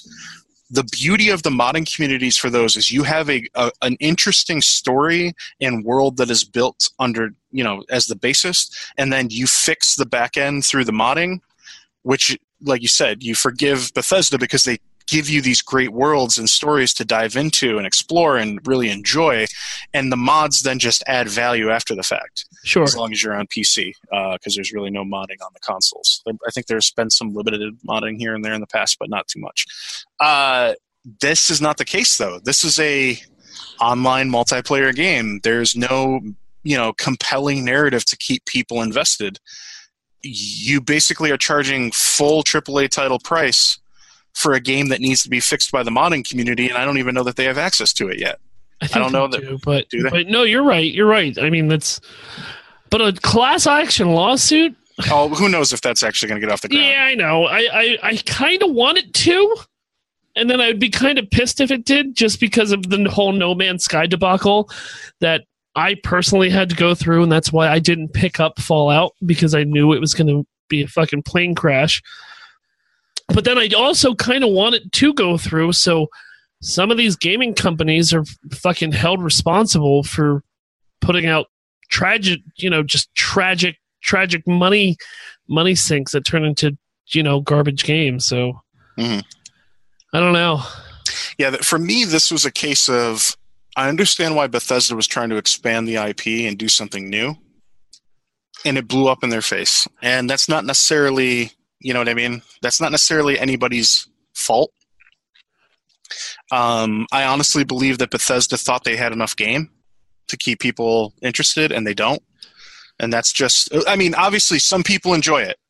Uh, you know, I I saw a friend of the show, Ellie Collins, was she's been ta- speaking very highly on Facebook about the game for weeks. Uh, she was really big into playing it during the beta and stuff. Um, I don't know what her experience level with prior survival, you know, survival crafting games in the genre is, or if she's just tickled to be playing a multiplayer game in the Fallout universe. Uh, different people have different motivations, but as a whole, a lot of people are really disappointed and or upset, and some even have their pitchforks and tiki torches out. So Now, we we live in a consumerist society. When you start saying class action lawsuit or I demand my money back, that lends itself to discussion of where's that that fine line?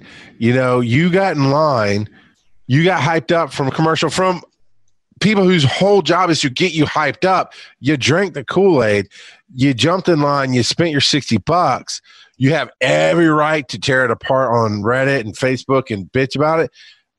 I personally don't think you have a right to get your money back. I mean, that's that's why you don't jump in line for, especially with the kind of you know. I mean, the jokes have been uh, Bethesda ships with bugs; those are add-on, you know, free add-ons for the game.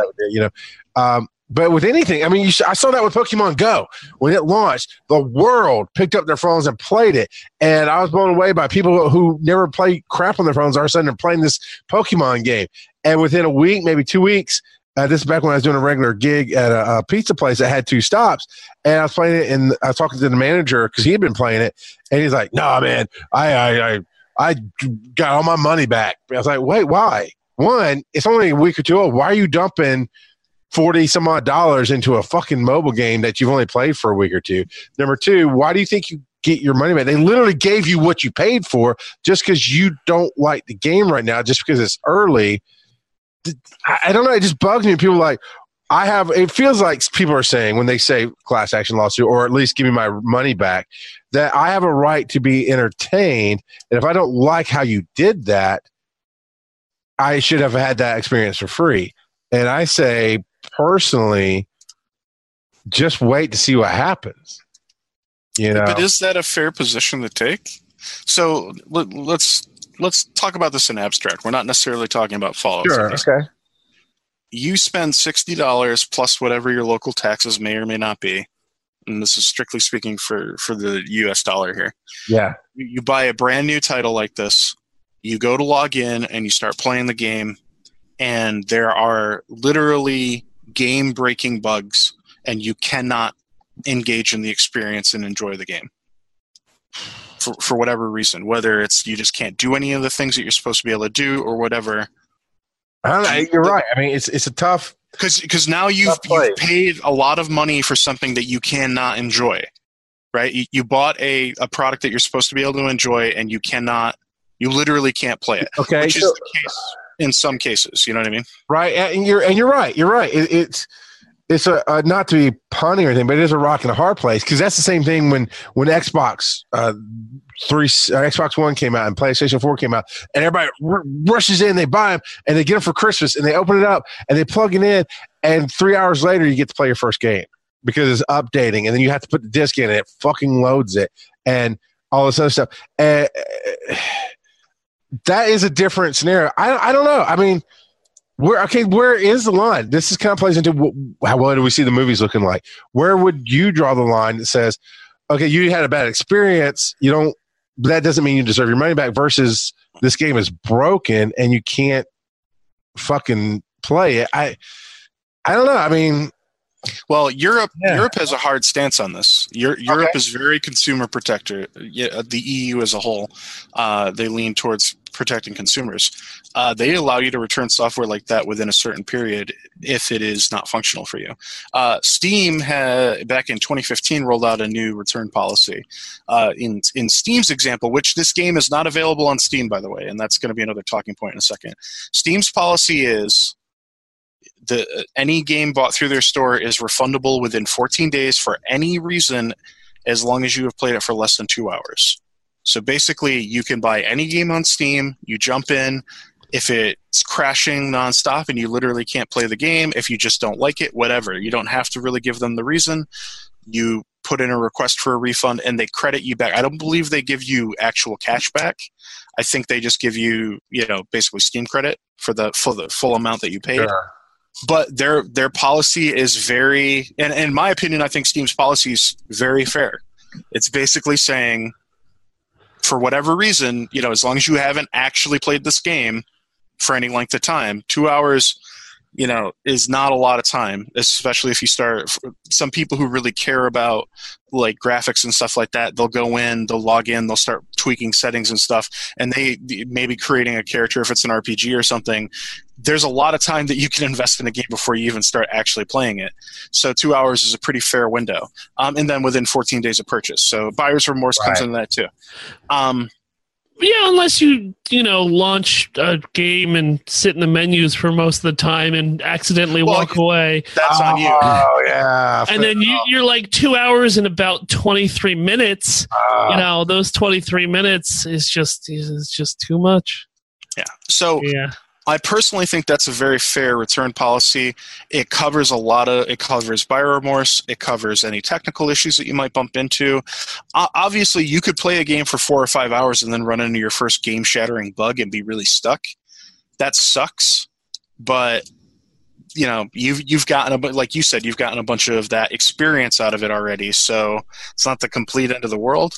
Um, the so one of the issues that people are bringing up here is prior to this, Bethesda games have been available through Steam. This was the first Bethesda title that was not available through Steam. They were offering it through their own e-store, which was likely coupled with the fact that they're offering this game as a service, you know, because it's an online, always online multiplayer game. So they, they had to set up all the back end for that anyway. So they probably figured we might as well sell it through our own eShop. You know what I mean? So there's no recourse for these people unless Bethesda decides to issue return refunds. Um, and so some people are pissed about that, and they're honestly they're basically accusing Bethesda of you know willingly going out of their way to separate them from their money. Like they they're accusing them of this being a big scam. I don't think that's the case. Uh, I think that any major publisher that has the the market share and footprint that Bethesda does, much like EA already has done in years before, uh, Ubisoft did years ago, they all split off eventually because they realize that they make enough money, they have a big enough name, their titles are a big enough part of the industry that they can host on their own services and not have to pay Valve to be their main storefront. Because Valve takes, my understanding is they take 30% on every sale losing 30% on you know AAA titles day of launch is a lot. That's a that's a big loss leader for these major publishers. yeah. Uh, not such a big deal to an indie developer who's like, "Oh yes, please, please put me on your e-store. Please feature me when my game first comes out. You're going to get me so many more sta- sales than I ever would have gotten on my own." You know what I mean? Because that's a completely different situation. It's still great for indie games and small publishers, Yeah. but for the big ones. So I think that they, you know, they have the Starfield game, their sci-fi entry, coming in a few years. They have Elder Scrolls Six on the way. Now was the time for them to start transitioning off of relying on Valve. So it made sense for them to make this move with their online always game. And it happened to be that this game blew up in their face. You know what I mean? yeah. Uh, so I, I ended up uh, I had to reply to a couple of people in the PC gaming subreddit. I was like, dude, it's Hanlon's razor. You know, don't don't ascribe maliciousness where ineptitude or stupidity Yes. are much more likely. I'm not saying that people at Bethesda are stupid. Obviously, the business team is completely different than the develop, software development team. You know what I mean? There's making a decision to not be on a certain platform is not something that falls on the dev team. You know, and they're not sitting there, you know, ah, ha, ha, ha, we're gonna release this shitty cash grab and get their dollars. I guarantee you, there's nobody at Bethesda sitting there being like, "Oh yeah, we're going to separate millions of people from their money, and we're going to cackle all the way to the bank." Well, I can Because- tell you what part of it is. Is Yeah. they look at these, they set deadlines, right? They set milestones and Yep. years in development, and they they start launching product launch promotion, right? Mhm. And and somebody somewhere doesn't want to do the hard job of saying, you know, and I'm talking about low to middle level. This game will not be ready. We do not need to launch it because they could easily get fired. They could have all kind of negative repercussions, and nobody wants to be that guy in a meeting typically. And so they hold it back until they can't hold it back anymore, and they bring it to a meeting, and the higher ups, you know, middle management doesn't want to pass that on to the bosses. No, you get it done. Do what you got to do. We're authorizing overtime, blah, blah, and they're losing money every day. This game doesn't publish. They are losing money, and it takes longer and longer to recoup that in sales, right? Um, and then it gets to a point where bad because they're humans. You're right; they're not dumb, but they are human. They can make really bad decisions, and ultimately, somebody who pulls the purse string says, "Good enough is good enough. Ship it. We'll fix it." And I've talked about this for years, and I even it didn't get published. I even wrote a letter in the GameStop's uh, uh, magazine uh, a long time ago that said, "Why."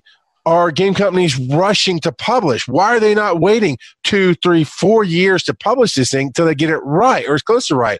But the the ultimately, I read a couple articles on it, and that's the thing. It's the money and the the separation of the engineers and the people on the quitty fingers ground putting their fingers in it, going, "This isn't working," and the higher ups who not only look over.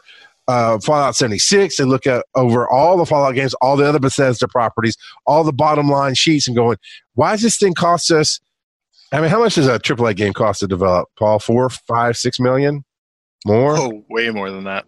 They they have budget. They're like big budget films, like 60 million, 100 million. Some of the bigger ones are up there with big budget film. Okay. So it's like, man, we were supposed to ship this at $100 million. We're at 150 million. And you're telling me it's going to cost me another 30 million? Fuck that. You ship it by the date. You know, and and and bad decisions can be made. I agree with you. I don't think there's anything. Why would a company be malicious, especially a company like Bethesda, that this could theoretically tank them? Not instantly, not overnight, but sometimes you can't tell. History can tell that says this gut punch hurt you bad enough Oh, that long term damage just ultimately eh, led to your demise. It, you know, okay, so let's rewind a year ago. EA had been a meme in the community for a long time. People were talking about the microtransactions and the decreasing quality of games, the influence they had on studios underneath them, such as BioWare and a few others. Uh, we just, we saw like an overall degradation in what they were putting out. It had been a long time since EA put out like something that just absolutely crushed, and everybody was like, "Yeah, no, that's a great game. Like, there's there's really nothing to complain about. That's just a smash hit." And then Battlefront 2 comes along and they show it to people and people are like this is a good game and then they release the monetization and the monetization is really greedy like Yeah. detrimentally greedy. And you just watch that company implode so quickly. Now are they going to go out of business? No. They they're huge. They, they have billions and billions of dollars and they have you know so much equity invested in so many different They can Aspects. afford to have that game tank and still carry on. but but you know that the backlash from that game had an impact Mhm. because when they went to E3 this past year, they made a big point to say, "Hey, we're moving away from that. We're not we're not going to try to jam microtransactions in every narrative game that we sell, and we are working on narrative games. There are going to be more story-based games coming out. Everything is not going to just be multiplayer games. You know, it, we're we get it. You've spoken. We've heard you. And, and the, short of literally just apologizing, they did everything they could to assure customers that they and investors that they were going to take a take all of that feedback and make a different change. Are some of their titles absolutely still microtransaction riddled? Yes, their sports games are horrific in that regard. That's not going to change because it makes them money. Like that's a it's a it's become an increasingly niche market and that's how they they get there and, and the people who love those games are willing to put up with it i guess because apparently they want to spend money on like team packs and stuff like that Well, if you're buying a new sports game every year, yeah Yeah. um but so with, with bethesda you you cannot as a company like bethesda take the risk of just pumping out a shitty title and hoping to survive the backlash. That i don't think any of the major companies can right now. That's you know you, you were talking about the development costs. And by the way i looked it up uh, skyrim skyrim with development and marketing was estimated to be about 90 million and then fallout 4 was estimated to be between 100 and 120 million. So yeah you're, you're talking major studio big budget movie level investment there. Yeah. with, with a longer investment period too because you're a big game like a skyrim or a fallout 4 is going to take five six years generally at least to develop. Um, particularly in this case with bethesda because they keep trying to update their engine to make it more current and they that's part of where they run into the bugs and stuff all the time. You don't want to fall into the blizzard trap right Blizzard has straight up canceled projects that they've had tens of millions of dollars and years of development dumped into. Titan is the big standout there, you know. They told everybody about Titan. They're like, "We're working on this game Titan. It's going to be so dope. We're so excited about it, but we can tell you nothing about it." And then they got real quiet about it for a while, and then all of a sudden they announced that it was canceled hmm it was a huge blow for them, both publicly and internally. Like it, it changed the way they look at doing their business. They don't want to put it out there that they're working on a huge title and then have it fail. And they also don't want to put out a bad game, which is the other thing Blizzard's really struggling with right now is, you know, Diablo 3 recovered as best as I think a game can, but its initial launch was bad. It was like this bad, you know, like it came out and people couldn't connect to the servers and that became a meme. And then people really, once they got to the end game, they were really dissatisfied with the end game. the auction house. And the auction house created other issues. And it took them two years and expand and an expansion to fix that game to a playable state for most people where people felt like the time they were investing was worth it and they were having a good time. And they did. They succeeded in that regard. But it cost them millions of customers. And you know it maybe completely. Some of those people will never buy another blizzard game you've seen them express that sentiment online. They've been like no I'm, you're done. You've, you've lost my faith. Others have been like i'm not going to play another diablo game until i see a complete change in direction. And some of them still buy some of the other stuff. It, it's kind of a mix. But you definitely lost people that never went back to diablo.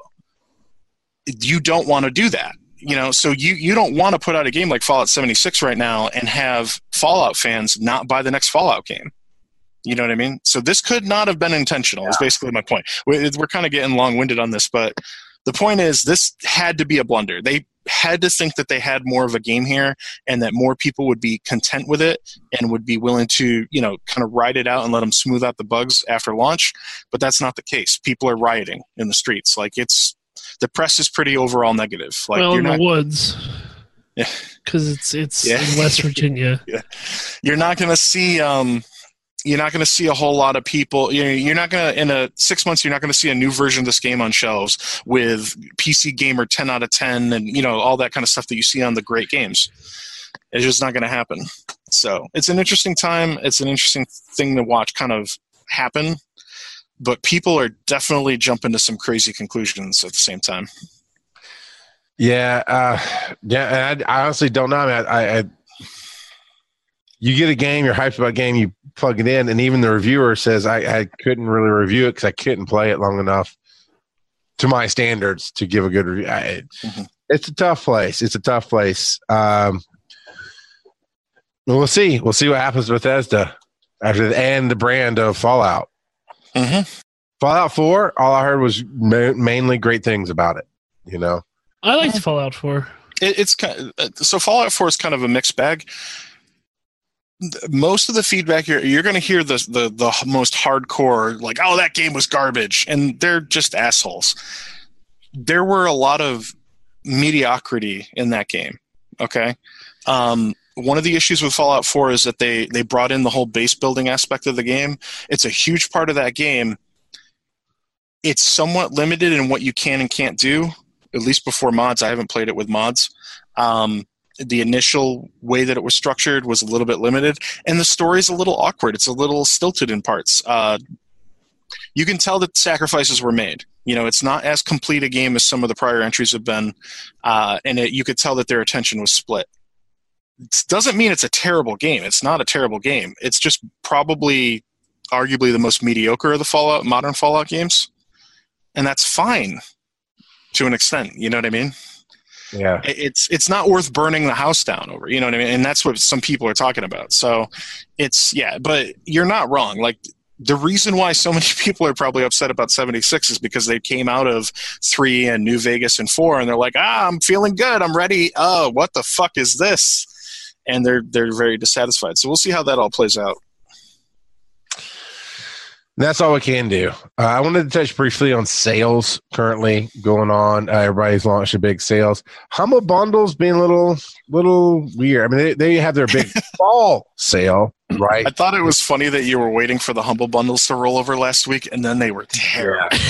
they were terrible. Uh, there's one that's that's rolling, uh, uh, finishing up in 16 hours as of this recording. There's one's got seven days. The seven day one's kind of crap.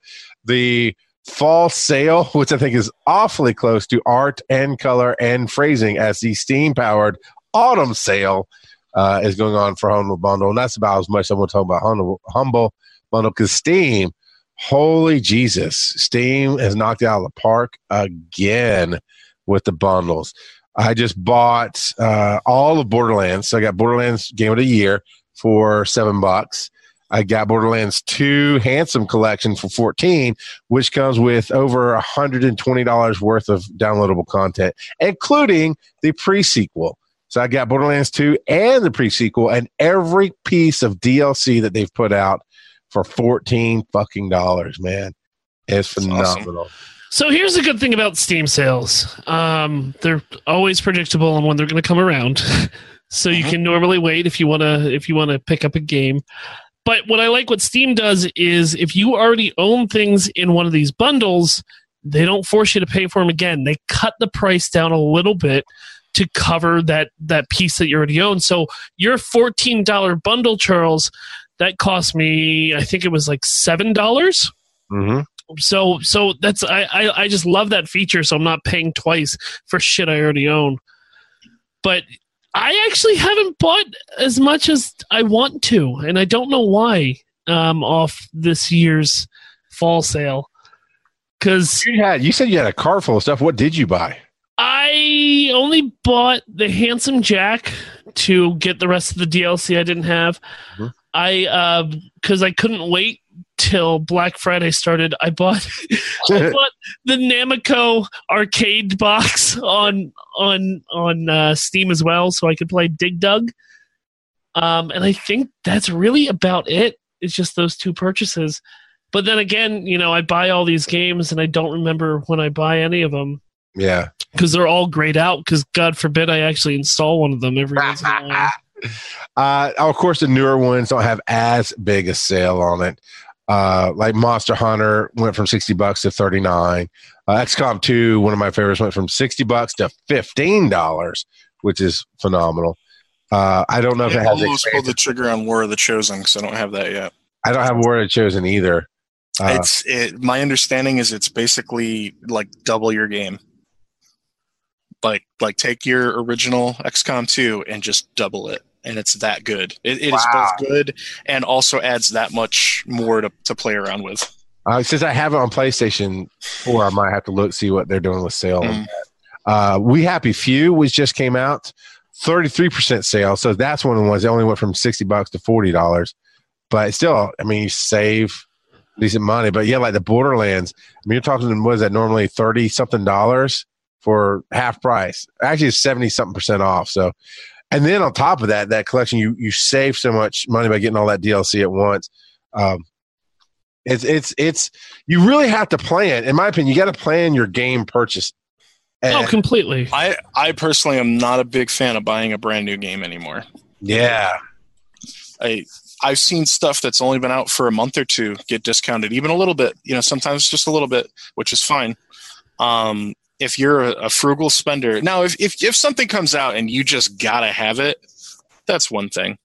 Um, Fallout 76 was actually a game that I thought I was going to have to just have uh, because I, I'm a firm believer in any kind of online game like that. Like the the first week that that game is up is a unique time that cannot be replicated after the fact. Yep. You know, Sure. those early days are a special time. Everybody's feeling the ropes. Nobody's had enough time to really get way ahead in it, and so that you know what I mean. Um, but for anything that's single player, take your time, man. Wait for the the right time. Uh, we, so I I basically use Sean's uh, PlayStation account to play most games that he buys. Um, he bought God of War a few months ago for forty five. I think it was a big sale, and it was only like two three months after the game had come out. So it was like a really early sale for it. And then neither one of us played it since. Like we haven't played it at all yet because we have so many other games on playstation 4 that we were waiting to play. And it was like 15 bucks this past week. And Yeah. so I, I was like i was i was collectively kicking ourselves for having grabbed it. It was a great deal at the time but like we didn't play it for six months. So Yep. you know uh, don't kill yourself to buy something at a high price if you're not going to play it right this second. However, also don't pass up the great deals because there are some games in my collection that I got for prices that have never been seen again. Um, particularly because Steam moved away from the deep, deep discounts that they used to do. Uh, they used to do those flash sales. Ugh, I During- loved it. I, I I I absolutely love that they used to do that, and I don't like that they changed because it actually, when they had those timed flash sales, it had me logging into Steam more often to Well- see where I could throw money at them. I, I've watched a couple uh, GDC talks about why they got rid of that, and it, it it's better overall for the industry. It's better overall for the consumers. Um, but yeah, I know I missed that rush. I missed that. Oh, show me what's on. Oh, 90 percent off. I want it. I know, I know. There, there was a big one um, a couple years ago on Thanksgiving that we I, I pulled it up on my phone and I was like, "Oh shit, Sue, we're gonna have to like leave in forty minutes if we want to get home to get this sale on Steam." And she was just like, "Yep, all right, here's the Tupperware. Load all the food in." Let's get the hell out of here." Oh, That's a good woman right there. yeah, glorious. That reminds me of the early days of eBay when as this is hitting its height, where I remember selling something Nintendo. I can't remember was my GameCube or something. It was really old at the time. I mean, not like classic collectible, but like I don't want this shit old at the time. And we were selling it, my wife and I, and we're sitting there. And you hit refresh, you see that number jump up. You hit refresh, and you're just watching that bidding war going, "Come on, money! Come on, money!" You know, it reminds me of, of that rush. Uh, but right now, if you're into Lego games, the Batman Trilogy Pack on Steam normally fifty dollars, twelve forty nine for all three games. So I mean, I can recommend the Lego games. They tend to be a good time. always a good time. so Paul, do you have a sale that you may already own, but you think is a good one out there for people? Well, I run into that a lot. Um, I've, I've seen some sale. Well, for one, I am looking at this Borderlands Handsome Collection because it's seven forty five for me, but there's a bunch of DLC for two that I don't have, like Or- stuff. so because is it because you already have? Now here's something I found interesting. Steam has an algorithm that knows if you have the game. So is it because it took the game out and so it's discounting the price to get you the answer? I don't know if it's discounting it or not. Um, It is. It, I, it, it Yeah. takes out what you already own and then drops the price for you. yeah, it's saying That's awesome. I, I Yeah. literally just talked about this five Yeah. minutes ago. no, it, it's for, yeah, because it's Look telling how me. that listens to you, Scrotumville. Oh, okay, yeah, because the the base the base bundle discount is eighty six percent apparently. and then uh, because I own so much of it, they're giving me a couple more bucks off. So, um, yeah, it's only seven forty five for me to get what I don't have. So I might have to pull the trigger on that, particularly because of uh, the new series that that you and Phil are hosting. I, I hope to be joining you guys for some Oh, yeah. that, and so I'm going to want to have some of that stuff at my disposal. Uh, but yeah, like that stuff like that is always a great deal. Um, you often see big sales for entire collections, like Star Wars does one once in a while. Uh, Batman, the the Arkham games usually get bundled together. Stuff like that is always a, a good grab. Um, I'm just trying to. I'm browsing through here.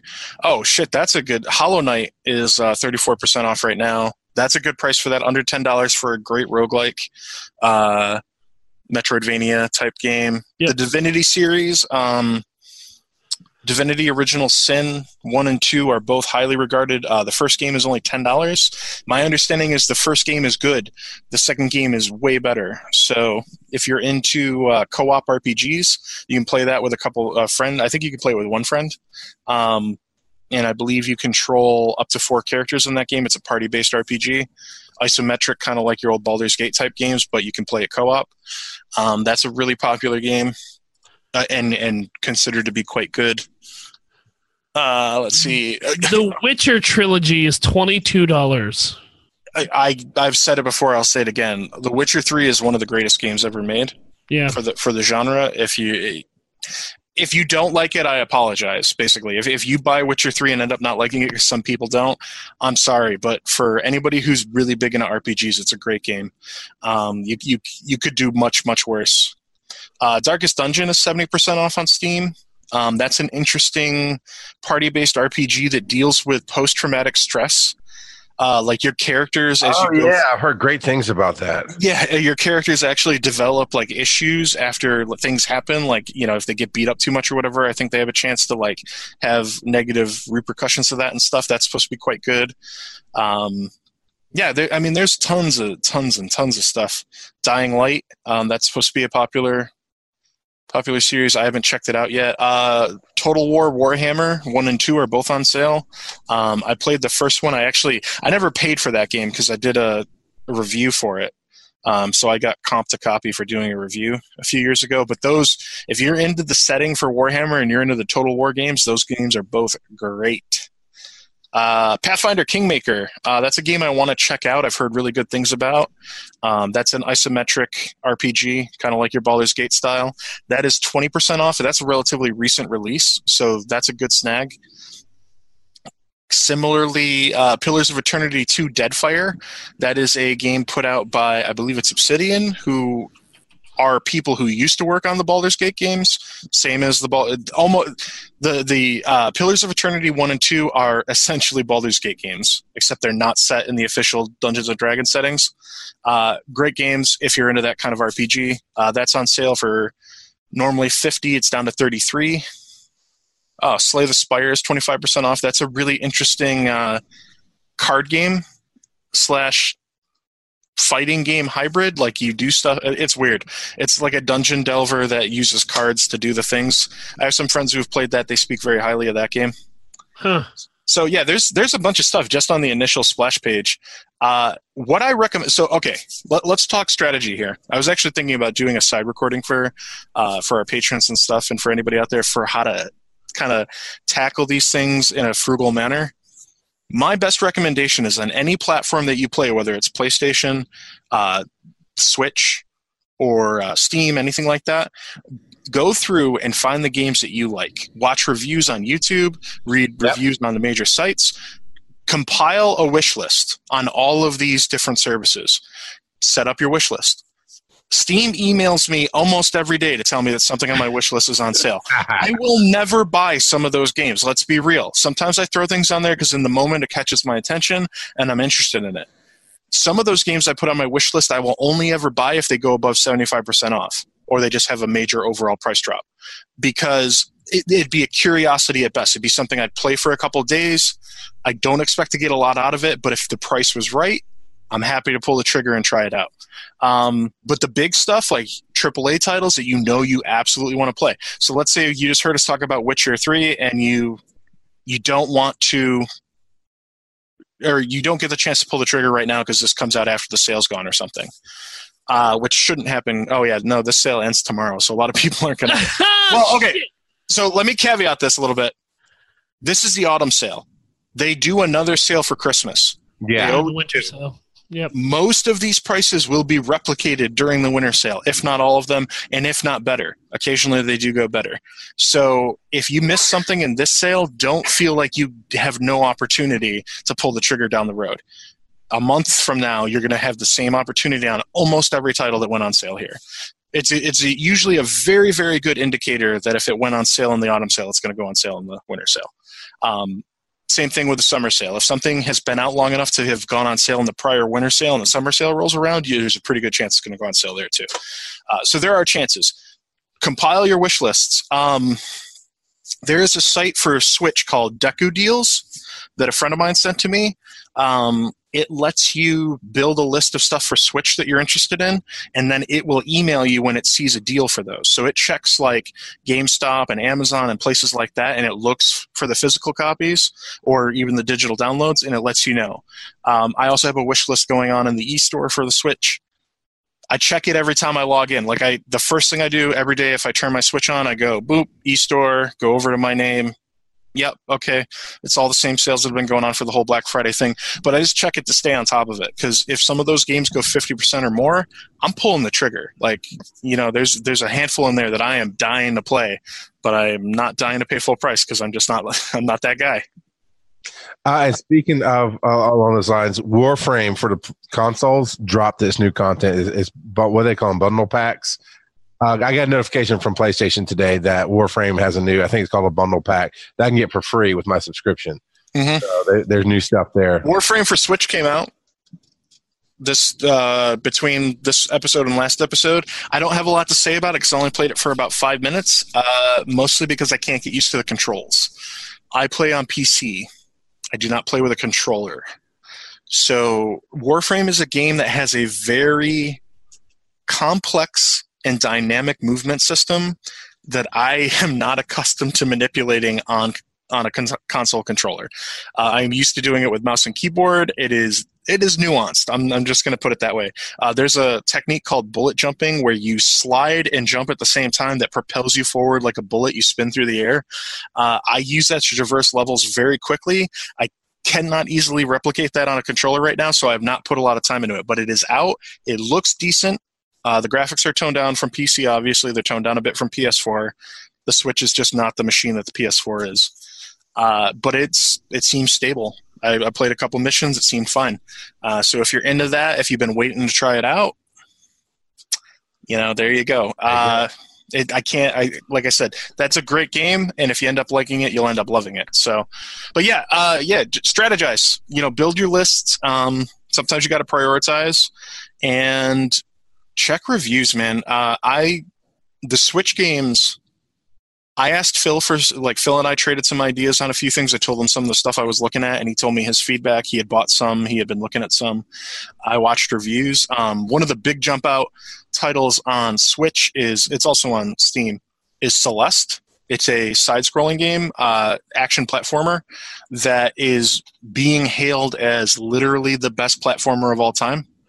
And like people are saying that it is so good that it ruined other platformers for them. I watched I watched four different reviews of it, and they all said the same thing in different ways. Uh, basically, which is that essentially. Um, I watched Dunkey. I don't know if you're familiar with the YouTuber Dunkey. Uh, he's he does not generally do serious reviews. He does like he shows himself fucking up a lot and cracks a lot of jokes. He even took a moment to get real and just talk about how great the game was. nice. Um, and then I watched some, you know, pretty traditionally comprehensive reviews. That's a game that should be on your radar if you're into that classic side-scrolling action platformer type game. Uh, and it's supposedly got a pretty interesting story that goes with it. It's it's an interesting take. Um, yeah, so look for stuff like that. When you see like four or five YouTubers all talking about the same two or three games, and positively, and they're very high in their top lists and stuff, that's a, generally an indication that that is a great game. Because if you can get that slice of so many different people and have it jump out like that, it, it's a big opportunity. And I like watching actual playthroughs so I can see how Mhm. it works as well. Uh, That's, why- also true. Ju- Twitch. You know, if you're curious on a game, just watch somebody play it on Twitch for a bit. Mhm. That's what I did for a couple games I was going to think about buying, and watching them actually turned me off and saved me money in the long run. So Yeah.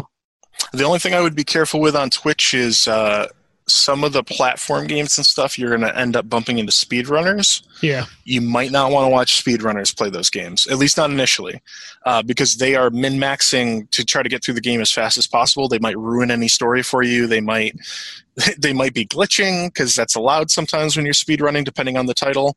Um, yeah, you want to be careful about that stuff. But for the most part, yeah, what Phil said.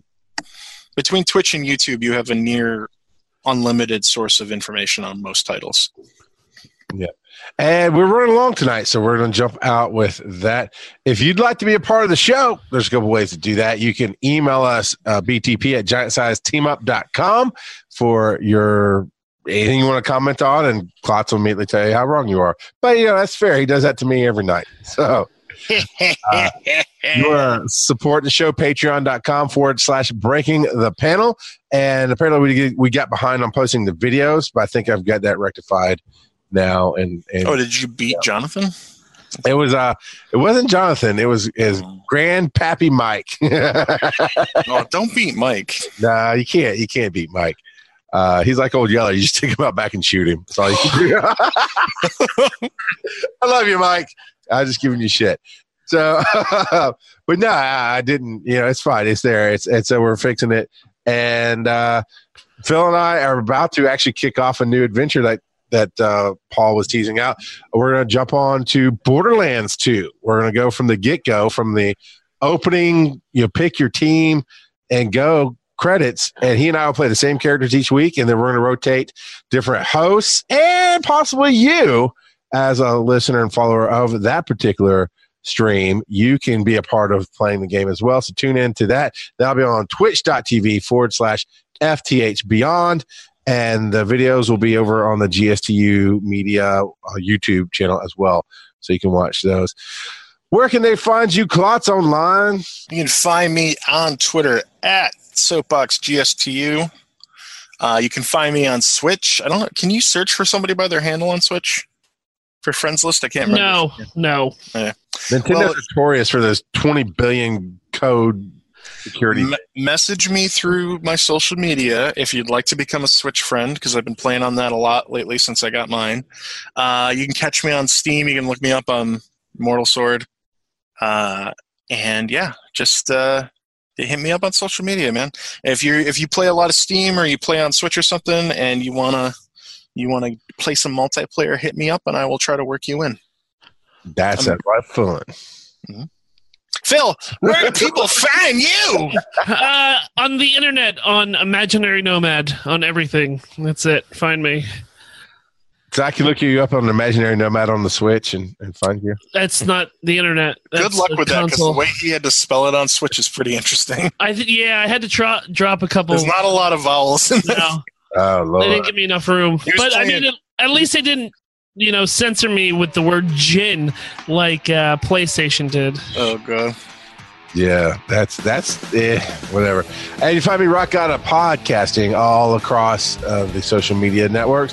Tw- uh, Twitter is Rock Gotta Pod, and you know a bunch of shenanigans, videos, and different things going on there. So until next time, check out the video on Patreon to see what uh, Phil's going to do for Chris Wisdom when he gets home. Sploosh. Breaking the Panel is the flagship podcast on the Giant Size Team Up Network. You can support the show at patreon.com slash breaking the panel, and you'll find more of our amazing podcasts at giantsizeteamup.com.